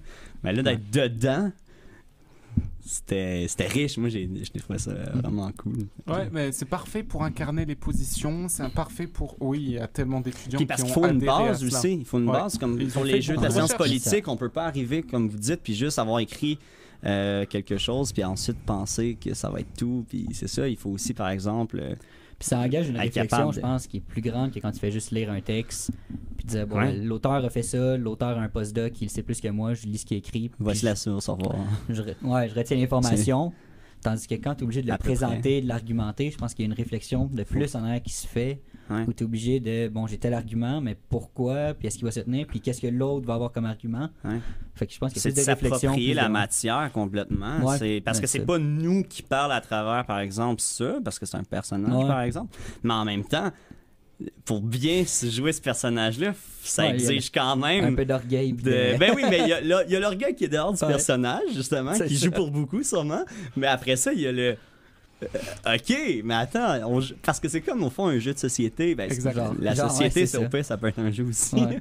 mais c'est ça. Puis Mm. quand on joue, par exemple, aux échecs, euh, je suis pas, je suis pas le roi sur un quadrillé. Moi, je me, je me vois pas comme ça dans, dans la Mm. vie en général. Mais quand tu joues à ce jeu-là, c'est très important de protéger le roi aux échecs. Puis c'est un peu ça, c'est de se positionner dans la, dans, dans- à la place d'un acteur politique. Mais après ça, ça aide à comprendre qu'est-ce qui est important pour cet acteur-là, puis de, de vraiment voir comment que ça s'articule dans, tout, dans les différents contextes. Rapport c'est l'enseignement actif en fait. Et puis il y en a certains qui étaient dans le registre de tout rationaliser avec des processus tactiques et autres. Certains sont très euh, exagèrent parfois euh, euh, Mm. étudiants surtout euh, ils veulent tout rationaliser et, et puis ensuite ils découvrent l'émotion euh, en direct parce qu'il y en a un qui se met à hurler sur l'autre parce qu'il incarne le- l'acteur de manière farouche euh, parce qu'il y a des positions où l'on voit qu'il n'y a plus de rationalité il va tirer des missiles alors qu'on était en discussion. Donc euh, il y a eu des situations comme ça où on voyait qu'il y avait d'autres dimensions qui agissaient. Donc on découvre la complexité du monde et on cesse de théoriser. Euh, vous m'avez sorti l'histoire du rat de bibliothèque. L'une des raisons pour lesquelles je n'ai pas C'était pas fait mon doctorat, mais non, mais c'était- à- à peu près vrai hein, pour, ma, pour ma maîtrise à l'université Laval. Donc euh, ça collait avec ce que j'incarnais. mais je- justement, quand j'ai lu la fameuse note de recherche de mon superviseur, j'ai vu qu'il avait fait du terrain et je me suis dit, soit je fais Mhm. un, je me contente de mes facilités conceptuelles et théoriques, ou je prends mon backpack et je me challenge. Et- Ouais, et, parce c'est ce que j'ai fait Mm. et j'ai adoré. J'ai découvert qu'en fait c'était la manière pour moi euh, de faire pour Mhm. accéder à la complexité du Ouais. réel. Et que les théories c'était bien beau, mais maintenant je, je suis plus un pragmatique, c'est-à-dire je pioche dans la trousse à outils et théories, Mhm. mais je ne suis plus un dévot d'une euh, Mhm. théorie en particulier. Et je, je me colle davantage au problème. Et ça, ça a été une merveilleuse rencontre grâce à l'ethnographie. Un film très raté, Indiana Jones, je pense c'est le cap. Euh, pour aller dans la culture pop, Euh, Harrison Ford est bien vieux, il va rencontrer. Ah non, je dois pas. euh, mais il est derrière un, un jeune homme sur sa moto. Et puis il rentre dans la bibliothèque à fond, euh, défonce quelques tables, ils arrivent à se relever miraculeusement, ils ont rien. Puis il y a des étudiants avec des livres qui posent la question sur telle théorie ou telle théorie, qu'est-ce qu'il faut prioriser? Euh, euh, L'archéologue Indiana Jones répond bien évidemment qu'il faut prioriser tel auteur sur tel auteur, mais il invite l'étudiant à aller à l'extérieur, à quitter la bibliothèque, car c'est à l'extérieur qu'il va avoir les données empiriques. Ben, c'est exactement ce que Mhm. je pense par rapport à la science politique aussi. J'avais. J'ai vu Indiana Jones. Je n'avais pas revu Indiana Jones. C'est. Mais c'est le plus mauvais, hein. je parle du quatrième, celui où, où il revient bien plus tard, euh, Ah, Harrison. Ford. Donc euh, c'est celui Mais- avec des extraterrestres et tout. Il est vraiment mauvais, hein. Mais, mais cette Mais scène-là. cette scène-là elle vous est a marqué. Ouais, ouais, voilà, c'est En ça. même temps, oui, non, c'est c'est bon. Moi, j'aurais fini peut-être, parce que t'as quand même falloir que tu Mm. partes à ton cours. Ah, un Je jour, sais pas ouais, si vous non, non. aussi, vous avez peut-être. euh, Mais oui, c'est aussi pour, Ouais. pour vous. Là. Parce que pourrait nous, on peut- causer encore Ouais, des heures. on peut mais rester ouais, là Non, c'est ça, c'est ça, c'est toute ça. ouais. bonne chose à une fin. Mais- Je dis, ouais. On a beaucoup parlé de ce qui se passe dans le présent, du passé. J'aimerais savoir, là, on parlait de faire des hypothèses tantôt. Euh, L'Afrique de 2050 ou de 2100, comment est-ce que vous voyez? Tu sais, En ce moment, il y a beaucoup de. C'est en train de se développer. On a parlé qu'il y avait l'émergence d'une classe moyenne. Il y a de plus en plus d'Africains qui, qui ont accès à l'éducation. Il y a de plus en plus d'in- d'investissements aussi de l'extérieur. Comment est-ce que vous entrevoyez le futur? Est-ce que vous pensez justement qu'il va y avoir une, une prise de responsabilité des élites na- nationales de ces pays-là? Est-ce que vous pensez qu'on va avoir un peu du pareil au même, puis que finalement, on va être encore dans cette espèce de dynamique avec des fortes pressions externes qui empêchent l'interne de, de prendre sa place? Est-ce qu'on va avoir un changement complet? Puis là, je sais que je fais un peu l'erreur. On a dit l'Afrique, c'est pas un seul pays. Puis là, on, est, à, on est mettons- à la fin, fait qu'on a pas vraiment Mettons le temps de fait tout des erreurs, mais- puis que. Voilà. ou même, tu sais, vous avez rendu en Algérie, fait que vous avez vu, j'imagine, l'Algérie de je, je sais pas quel âge vous avez, mais vous avez vu l'Algérie quand vous étiez plus jeune, vous avez grandi, vous êtes parti, vous y retourné des fois sur le terrain, vous y retourné en voyage, vous avez vu une évolution. Comment est-ce que vous entrevoyez le, le futur de ces, de ces pays-là, de ces nations-là? Alors il y a, il y a tellement... Là, pas, bon, question, déjà, il y a une grande jeunesse, hein, démographiquement, euh, on, on a une population extrêmement jeune. Mhm.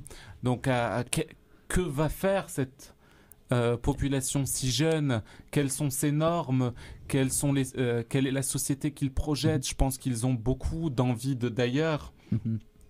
qu'ils regardent les modèles alternatifs, notamment en Occident, qu'ils sont intéressés par certaines valeurs, mais aussi qu'ils sont intéressés par garder leur particularisme. Donc, quel va être le, le, le- la structuration des sociétés à venir, dans quel paradigme vont-elles se situer C'est vraiment euh, un exercice divinatoire complexe. Mais euh, par contre, il y a euh, la logique de- du rôle de la diaspora. Là, c'est quelque chose que j'observe notamment au Sahel qui m'intrigue. C'est à quel point des personnes qui sont à l'extérieur de ces pays, qui ne le visitent que très rarement, hein, ou peut-être qui se limitent à la capitale, peuvent rigidifier des identités plus que sur le terrain. C'est-à-dire que la- sur le terrain, la réalité est plus complexe, les gens se Mhm. connaissent, se côtoient. Et puis de l'extérieur, vous avez des éléments diasporiques qui peuvent rigidifier des identités et considérer que les uns sont, sont contre les autres. Ou que telle ethnie est Mhm. contre telle ethnie. Ou Alors contre que tel terrain, opposant est contre tel Mhm. régime. Et, autres. et regardez les choses de manière caricaturale de l'étranger. Ça, ça me fait très peur parce qu'il commence à prendre aussi euh, un rôle important euh, sur les réseaux sociaux, à travers différentes aides et autres. Qu'ils aient un rôle et qu'ils assument une responsabilité, moi, ça me convient, mais qu'il faut qu'elle soit réflexive et ancrée sur le terrain, pas sur des projections imaginatives non informées. Et donc, cela, euh, c'est aussi des acteurs à suivre et voir comment ils vont Mhm. faire évoluer les réalités sur le terrain. Euh, et puis euh, voilà, après on va voir la fameuse greffe, que, comment va-t-on réagir à la mondialisation? Est-ce qu'il Mhm. y a des mondialisations en construction sur le continent africain? Il y a des choses vivifiantes quand on voit des grands auteurs euh, Ouais, euh, s'imposer Mhm. euh, dans la francophonie qui appartient au continent et qui vont nourrir les imaginaires du continent. Ça, ça me rassure au niveau de la littérature, par exemple, une diversité. Ouais, même dans et- le monde du sport, j'allais dire aussi, il y a de plus en plus de figures, je pense, qui prennent la place. Qu'on parle de football ou ici les sports de combat, il y a de plus en plus, j'ai l'impression, de ces, de ces athlètes, de ces personnalités qui après retournent sur le continent, puis qui vont faire un effort justement pour redonner à leur population, puis essayer aussi d'alimenter justement, le- parce que, ouais, comme vous dites, c'est une population qui est très jeune. Fait que j'ai l'impression qu'il y a justement il y a de plus en plus de conscience, donc de devoir. Je me souviens que dans votre cours, vous parliez que dans les. Je n'ai pas d'année en tête, mais les intellectuels avaient tendance à, par exemple, aller étudier en France, mais retournaient pas en Afrique, dans Exact. leur pays. Puis on avait l'exode de ces intellectuels-là qu'on perdait, puis qui finissaient par tomber dans le moule, moule occidental, puis perdre l'historicité et toute la culture qu'ils avaient acquis dans la région. Mais j'ai l'impression que la tendance a un peu est en train un peu de, de changer de bord, où là, ces élites, ces gens qui ont réussi, par exemple, en Occident, pensent à revenir dans leur pays, dans leur communauté. Alors puis oui et non, il y en a certains. Je, je ne suis pas certain que tout le monde fasse cet effort-là. Mhm. C'est un effort d'exigence par rapport à sa trajectoire personnelle, par rapport Mhm. aux ressources que l'on va avoir au cours de sa vie, euh, à la famille. Il y a peut-être des contraintes familiales et, et Mhm. plus structurelles, plus complexes. Mais il est évident que pour ces individus-là, euh, s'ils décident d'être un peu plus euh, à l'extérieur ou autre, que c'est bien qu'ils aient un investissement aussi au sein du Mhm. continent qu'ils fassent ces allers-retours, qu'ils aient cette hybridité. Mais vous en avez beaucoup qui Mhm. ne sont pas des élites intellectuelles nécessairement, qui font cet effort permanent. Le- L'importance pour les élites intellectuelles de le faire, c'est aussi qu'ils ne s'abîment pas dans un imaginaire qui euh, perd sa richesse. Mhm. Voilà. Et donc euh, qu'ils arrivent à se nourrir en permanence. C'est un peu mon, mon défi à moi aussi quand je reviens régulièrement sur le terrain, quand je, je m'impose cette condition Mhm. pour euh, essayer de ne pas d'être dans une tension réflexive Mhm. et de ne pas devenir un monolithe. Mhm. Euh, et, euh, et donc voilà, mais euh, c'est- ça va être l'un des grands défis du continent. Euh, et, et aussi euh, essayer de travailler à la relation de confiance entre les élites et les communautés. Euh, Mhm. Il y a beaucoup qui parlent d'un- d'une nouvelle d'une redéfinition du rôle de l'État. Il y a ce langage-là qui est en permanence de l'autorité centrale, de redéfinir le modèle, les institutions et autres. Mais à quel point, en fait, c'est euh, c'est un, euh, c'est une vraie question. Est-ce que la, la question n'est pas plutôt de réussir à légitimer ces structures Mhm. en essayant d'allier des réalités euh, ancrées localement dans différents terroirs et aussi les structures étatiques. Mhm. Enfin, on peut finir avec l'Union africaine, qui est le gros joueur euh, un Mhm. peu derrière, qui essaye d'exister, qui essaye de vanter une union. Euh, la- euh, avoir une vision stratégique d'un continent dans son ensemble, essayer de résoudre les problèmes en- à l'échelle africaine aussi, ça c'était, on en a parlé à l'échelle Mhm. nationale, mais à l'échelle africaine, c'est un enjeu qu'ils débattent souvent. Avoir une Union africaine fonctionnelle avec des institutions euh, fonctionnelles, ce sont euh, cela va constituer un des grands défis et il est important, euh, si l'on rêve à une intégration du continent, si l'on rêve à l'échelle du continent, que l'Union africaine soit une euh, organisation pérenne avec une vision stratégique, une gestion euh, efficiente et euh, des programmes qu'ils implantent, pas simplement pour intervenir et résoudre des conflits ou pour arrêter des conflits armés, mais pour aussi penser l'économie politique à l'échelle du Mhm. continent et le développement à l'échelle du continent, et aussi l'imaginaire africain. Moi, j'ai l'habitude de le dire, même le développement économique en Algérie ne se fera pas si l'imaginaire n'est pas Mhm. nourri. Il faut avoir la tête pleine de rêves pour ces Mhm. nouvelles générations pour pouvoir euh, réussir à créer. On ne crée pas lorsque l'on ne croit pas. Mhm. Et donc, il faut avoir des rêves, il faut avoir une capacité de se projeter, un imaginaire fertile. Et les arts, la littérature, tous ces domaines-là sont éminemment importants. Le logiciel juste de construire des immeubles, de développement, d'aménagement urbain ou autre ne suffit pas. Mhm. D'ailleurs, l'aménagement urbain ne peut pas se faire s'il n'est pas créatif. Donc, euh, c'est lié à, à des domaines que l'on a tendance dans les pays en développement à négliger, la littérature, les sciences Mhm. sociales, les arts. Et, et je pense sincèrement que cela constitue un des volets qu'il faut ajouter à, euh, à, à l'avenir en fait de ces pays-là pour simplement le- l'imaginer et de manière positive. Je pense que c'était le mot de la fin. Ouais. Ben, ouais. Merci beaucoup. Merci beaucoup d'être Merci, c'est un plaisir. On aurait pu continuer des heures, mais on va s'arrêter là. Oui, ben, Voilà. c'est pas qu'on n'a pas des heures, mais peut-être. Euh, je sais que vous avez, on peut vous suivre sur Instagram. Vous avez un site web aussi? Exact. Alors j'ai un compte Instagram à Ouais. mon nom qui est ouvert, donc euh, euh, les Adil Ben personnes qui sont à peu près équilibrées peuvent me suivre. Euh, les autres, euh, les autres, ça sera le prochain invité, j'imagine. C'est pas bien. AB Ah non. Analyste pour Twitter, qui est un compte beaucoup plus actif pour du contenu euh, plus professionnel de veille euh, sur la région, sur le monde en général et autres. Euh, le compte Instagram est un peu un jeu où je peux, Mhm. où je fais de la vulgarisation un peu plus dans le contenu. Et puis, euh, et puis LinkedIn pour ceux qui ont plus d'intérêt professionnel pour savoir les emplois dans le domaine et autres. Je repartage régulièrement là-dessus et j'ai mon site professionnel pour ceux qui ont envie de s'abreuver de connaissances et de recherches. euh, voilà, pour suivre mes actualités. Incroyable. Ben, merci Monsieur beaucoup. Puis, merci beaucoup d'être venu nous voir. Merci. C'est un plaisir.